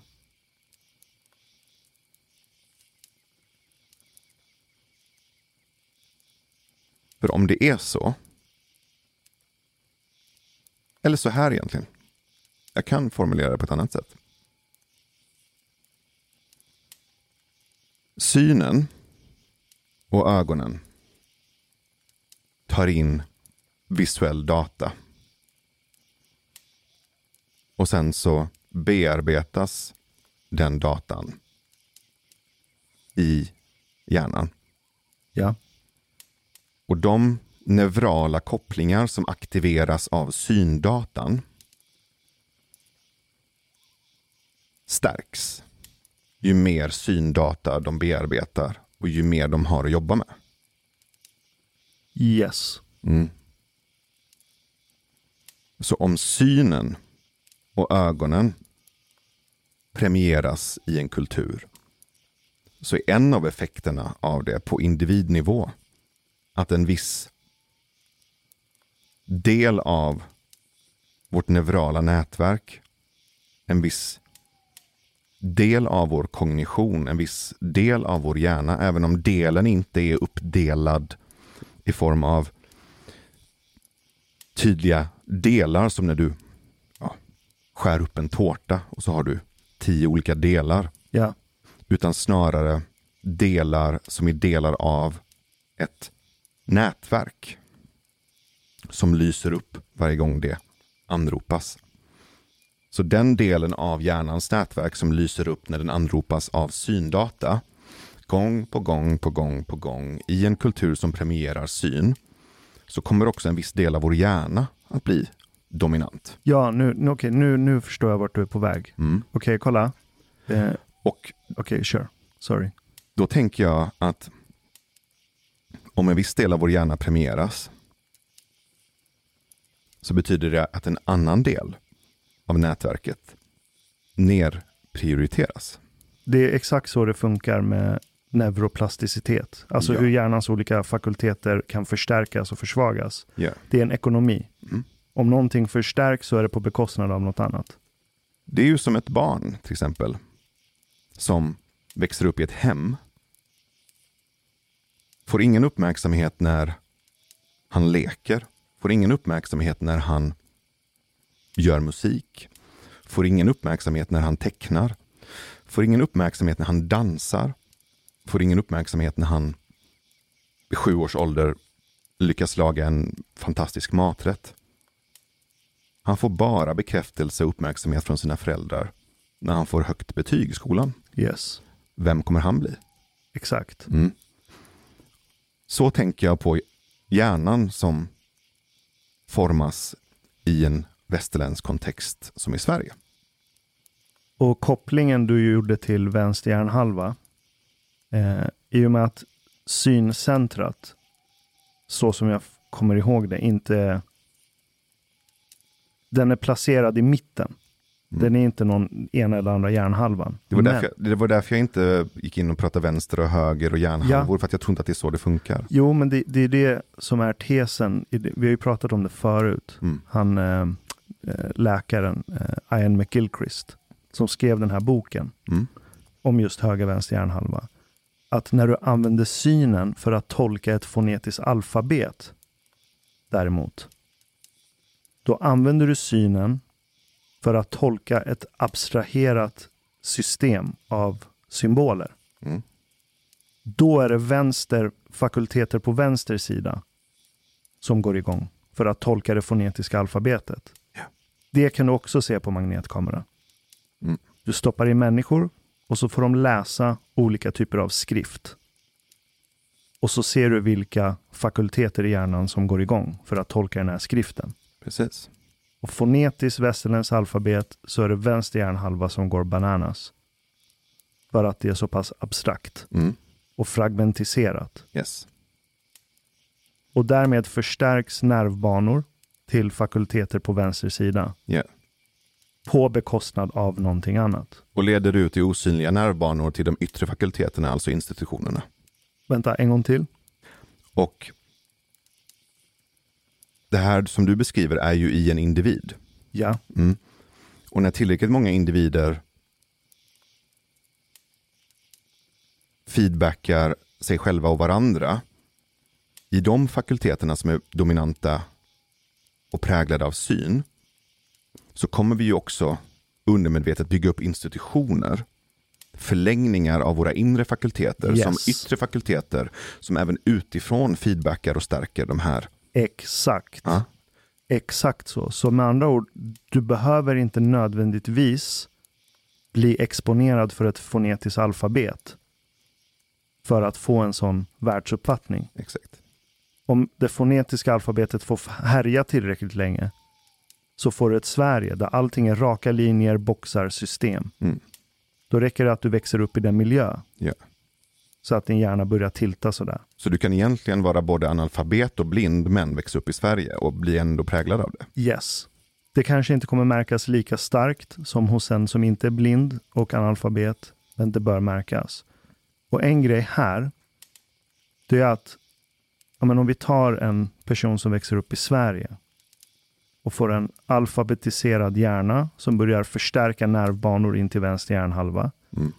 Det betyder inte att höger hjärnhalva ligger och sover. Nej. Hela hjärnan är ju igång. Mm. Men ditt medvetande, den har inte access till hela hjärnan. Din med, ditt medvetande är ju som en strålkastare från en helikopter som söker igenom en mörk skog. Ditt medvetande kan bara rikta sitt ljus åt en begränsad del av hjärnan åt gången. Är du med? Mm. Så det betyder att om din hjärna är tiltad åt vänster, vad det egentligen betyder det är att ditt medvetande kommer i allt större utsträckning med tiden fokusera på saker i din omgivning som passar väl ihop med hur vänster hjärnhalva upplever världen. Ja. Så det blir en till feedback loop som ytterligare förstärker det. Mm. Och det kan du se i arkitektur. Ju längre ett land och ju större del av dess befolkning som har varit exponerade för ett fonetiskt skriftsystem, desto mer kantigare arkitektur får de. Mm. Och desto mer symmetrisk blir den. Det ser ut som bokstäverna. Ja, byggstenar. Grids. Okej, så tillbaka till magnetröntgenmaskinen då. Mhm. Och gör samma analys då vad som händer hos kinesen. När den får läsa sitt skriftspråk. Det här experimentet som du beskrev. Ja, det är två olika experiment. Så Okej. ena är när de får lyssna på ljudbok med Mm. ögonbindel. Mm. Där en fonetisk alfabetiserad person, så en person som får växa upp med det fonetiska alfabetet, Vi säger svensk. svensk. När den lyssnar på en ljudbok så går syncentrat på högvarv också. Mm. Vilket känns kontraintuitivt. För du ser ju inget, du har ögonbindel. Mm. Men av någon anledning så processas datan från ljudboken av syncentrat också. Det är inte kontraintuitivt baserat på det vi precis har sagt. Nej, precis. Mm. Medan kinesen, dens syncentra kommer vara relativt tyst Ja. när den lyssnar på ljudboken. Det är ena experimentet. ja, om vi stannar där då. Mhm. Och beskriv vad som händer i kinesens hjärna. För du beskrev tidigare vad som hände i västerlänningens eller svenskens hjärna. Nämligen att en viss del av hjärnans fakulteter anropades och aktiverades. Ja, ja, okej. Det är ett annat experiment. Okej. Där du i en magnetröntgen, med fokus på hjärnan då, Mm. får läsa olika skriftsystem. Mm. Så en person som är uppvuxen i väst och läser fonetisk text, Mm. alltså vårt alfabet, då är det delar i vänster hjärnhalva främst som arbetar och är igång. Ja.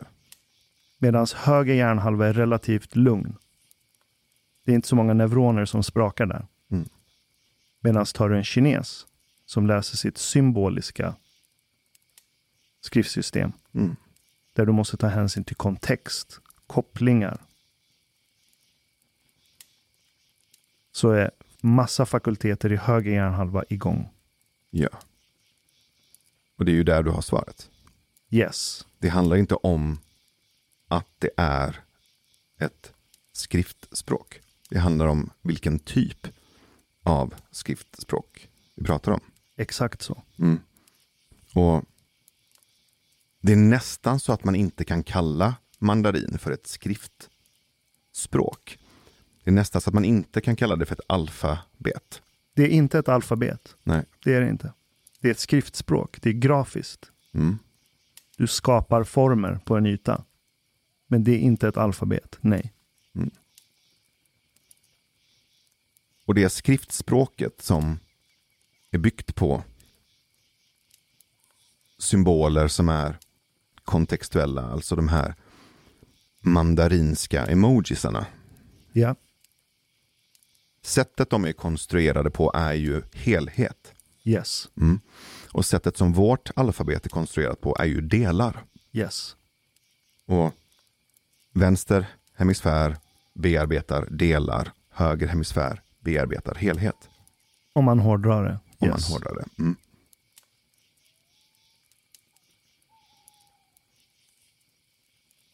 Västerländsk alfabet är massa figurer som är helt bortkopplade från grunden, bakgrunden.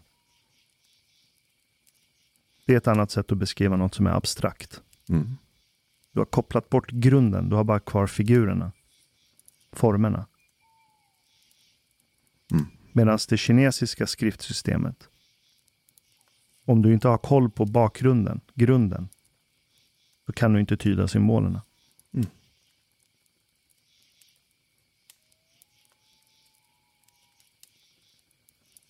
Och det kan du se i ett ytterligare experiment mellan västerlänningar och, kommer inte ihåg om det var kineser eller japaner i det här fallet.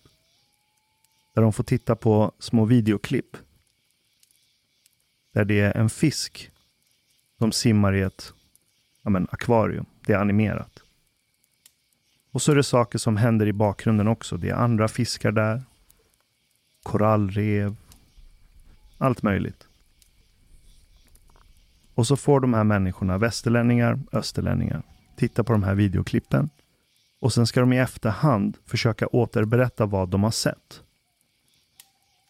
Så ser du en extremt tydlig skillnad på västerlänningar och österlänningar.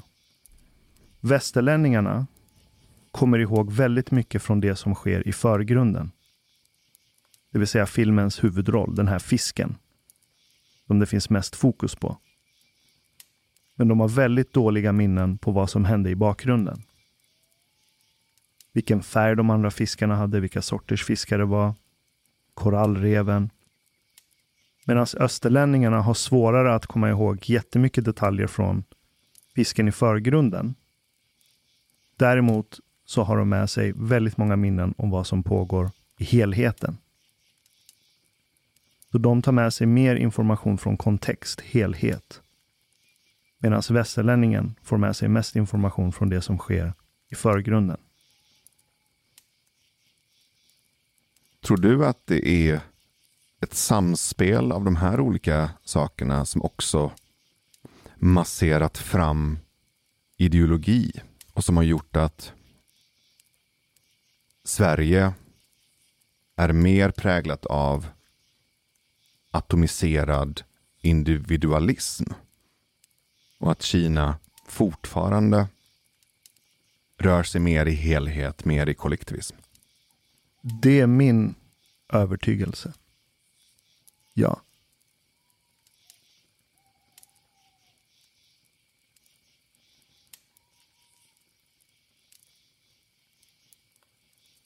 Jag blir ju nyfiken då på att titta på det persiska skriftspråket och den persiska kulturen, mytologin och myllan.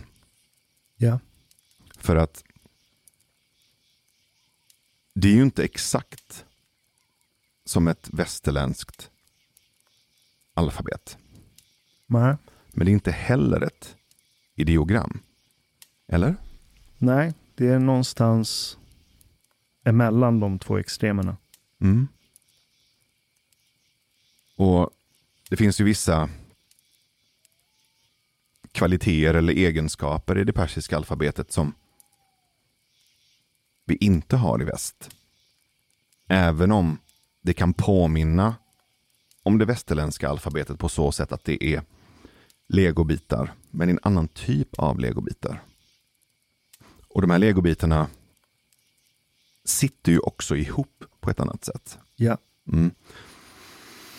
Och um, Det finns även den här egenskapen som jag också tror finns i hebreiska. Att vissa vokaler inte alltid skrivs ut. Exakt. Vilket gör att du behöver förstå kontexten för att kunna säga ordet. Precis så. Så det är både fragment och helhet samtidigt. Yes. Men det är inte lika fragmentiserat som det västerländska alfabetet.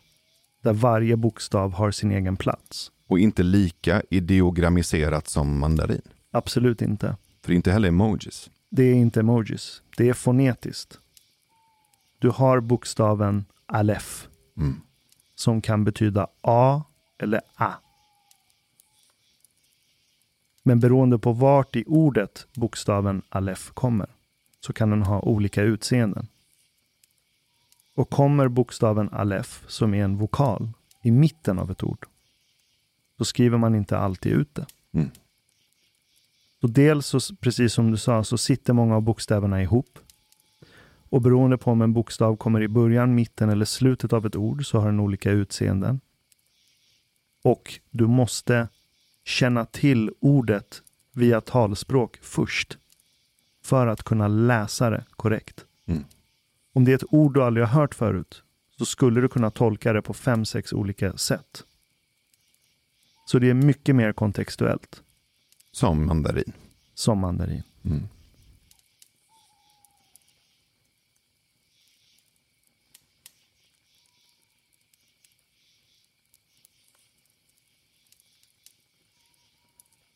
Jag undrar om det är inte den sortens clash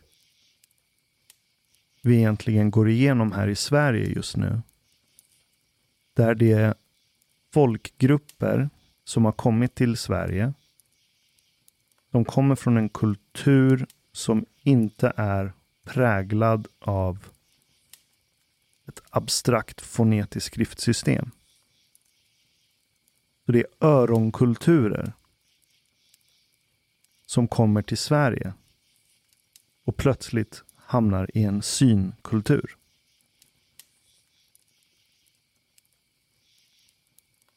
Där vi springer runt med våra papper och underskrifter och linjer och boxar.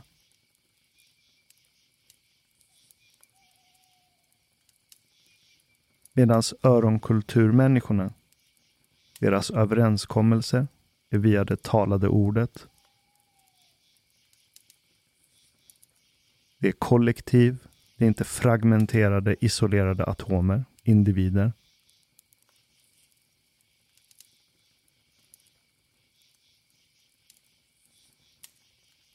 Jag tror det finns ett lager av det. Alltså ett lager av förflyttning, migration som en effekt av globalisering. Jag tror det är ett lager, absolut.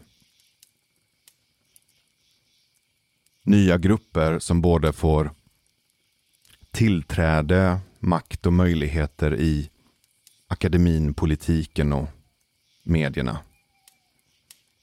Och som för in sina kulturella sporer och kommer från mer kontextuella kulturer. Jag tror också att det finns, och det vet jag att du har tänkt mycket på också, en otroligt kraftfull påverkan av teknologi. Och om man tar internet som någon slags teknologisk explosion och game changer. Så om syftet med skriftspråket, eller syfte och syfte, det är inte som att det finns en agenda, men om effekterna. Effekt, yes. Mm. Och konsekvenserna av skriftspråket som en möjlighet att ta det pluralistiska och göra det till det monoteistiska, både ideologiskt, religiöst och skriftteknologiskt och kulturellt. Så kommer ju internet in och spränger upp det pluralistiska igen. Yes. Så om skriftspråket som Martin Luther försökte använda det mer pluralistiskt fick en motreaktion från kyrkan i form av husförhör. Så sker ju nu en pluralisering av tolkningar och perceptioner och världsuppfattningar. Där internet som teknologi har faciliterat det, även om det inte finns en ty lika tydlig profet som Martin Luther. Möjligtvis någon av de tidigare pionjärerna, typ Stuart Brand eller någon. Men de är inte lika starka heller för att i det pluralistiska så ingår det också i dess naturlogik att det är decentraliserat. Så är det ju inte konstigt att det kommer husförhörsliknande motaggressioner från de tidigare fakulteterna och institutionerna som har tjänat på den här gemensamma linjen och det monoteistiska. Ja. Så det är ytterligare ett lager. Ett tredje lager som inträffar innan de här massförflyttningarna och innan globalisering och innan digitalisering. Det är ju mer av ett filosofiskt paradigm. En motreaktion mot vetenskapen eller en motreaktion mot upplysningen som våra räddare. Nämligen postmodernismen. Och Det är ju också ett lager, tänker jag, som har inte som syfte, men som en av dess effekter har ju blivit att dekonstruera ord och språk. Mhm. Nu betyder inte ordet svart samma sak för en hel population längre. Plötsligt så finns det mängder av upplevelser, innebörder och perceptioner. Alltså en pluralistisk perceptionskonferens.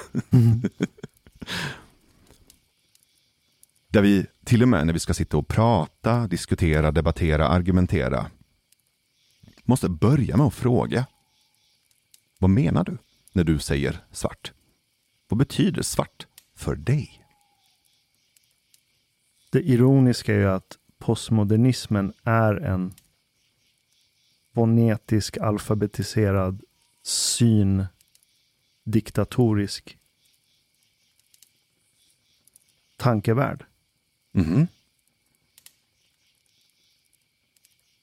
Och postmodernismen försöker bemöta en samtid som nu präglas av internet. Där internet är mer öronkompatibel än ög- ögonkompatibel, right? För på internet händer allting överallt samtidigt hela tiden.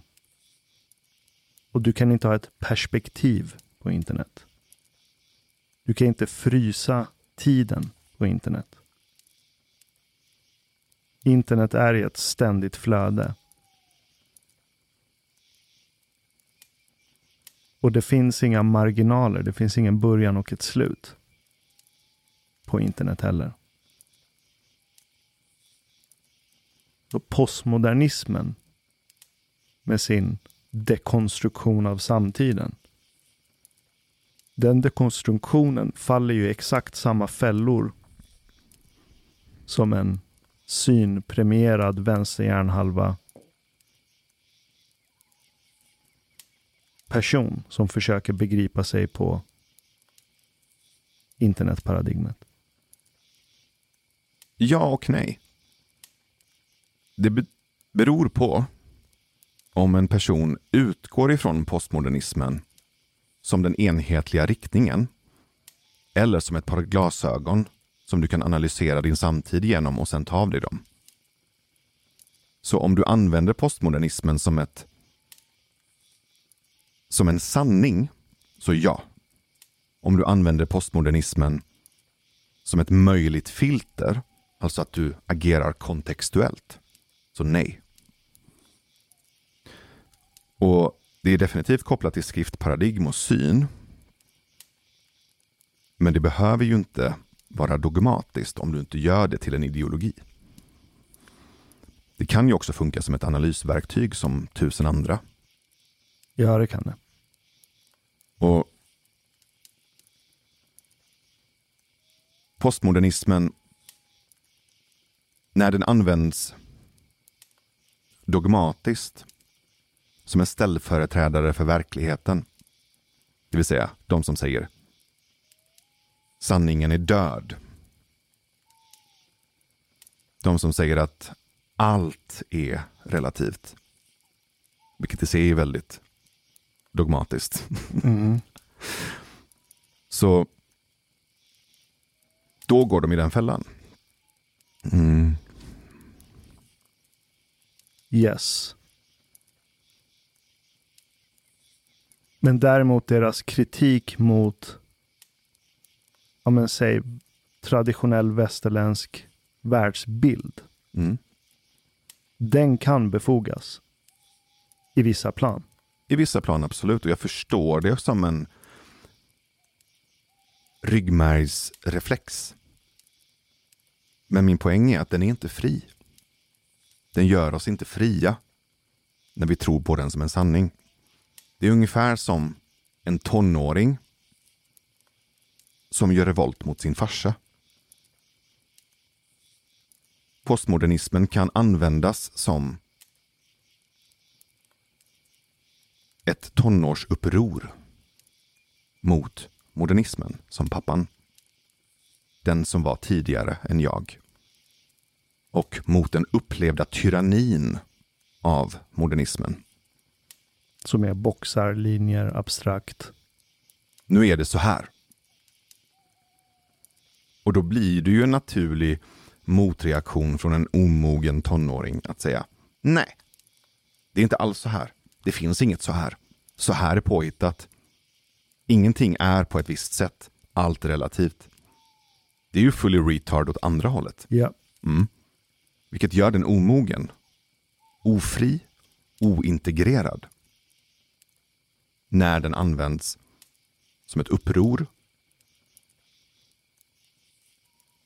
Ibland så tror vi att vi är fria när vi gör uppror mot någonting som har upplevts som ett fängelse eller som tyranni. Men någonstans så tror jag att ett pågående uppror mot ett gammalt fängelse är ett fängelse i sig. För du relaterar alltid till fängelset. Du reagerar alltid mot det upplevda förtrycket och tyranni du är alltid fast i en dans med modernismen, med din farsa, med det du har tolkat som tyranni eller som din förövare. Så du kommer aldrig bli fri. Du kommer aldrig kunna se helheten eller verkligheten för du är fast i den här dansen. Så det spelar också in tror jag i den dogmatiskt postmodernistiska ambitionen att göra sig fri genom att slå sönder ord, språk, definitioner, gemensamheter. Det gör oss också ganska vilsna, tror jag. Försätter oss i kaos. Så det blir ur ett fängelse in i ett annat. Ur ordningens tyranni till kaosets tyranni.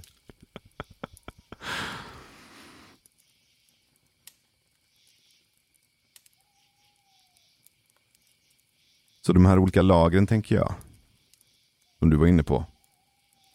Nya kulturella intryck, nya grupper, nya personer, globalisering, digitaliseringen, den nya informationsteknologins effekter på våra liv, våra relationer, vår världsuppfattning. Och någon slags paradigmatisk omogen motreaktion mot det som har varit.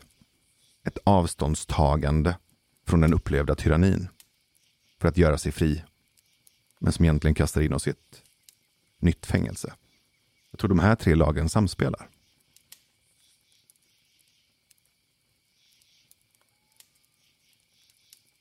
Och sen är jag nyfiken på en grej till när det kommer till internet. Mhm. För om du tänker på internets början, du vet. Först, Ja. Första gången jag surfade var nog 94 kanske, 95. Och du också där någonstans, var kanske till och med tidigare. 94. Mm. Och i internets begynnelse så var det ju mycket syn och text, eller hur? Yes. Mm. Sen byggdes det på med lager av statisk grafik till rörlig grafik till mer och mer interaktioner, mer och mer socialt, mer och mer relationellt. Och sen så kom hörseln in. Och jävlar vad den kom in. Med ljudböcker och poddar och videos, YouTube. Plötsligt så är internet inte bara skrift och syn, utan också hörsel. Yes. Där jag tror att nästa steg kommer vara känsel. Som redan har påbörjats. Och det kommer vara känsel i form av någon slags sensorisk teknologi. Och det finns ju redan på någon slags prototypstadier. Och doftsimulatorer. Doftsimulatorer. Det är inte långt bort från smak, sensorer, smakupplevelser. Så det är ju nästan som att internet håller på att facilitera fram den här Kongressen. kongressen. Sinnenas årsmöte på något konferenshotell i Norrköping. Så det, om man tittar på det, om man ställer sig utanför tiden och tittar på oss, så ser det ju ut som att det är riktningen på något sätt.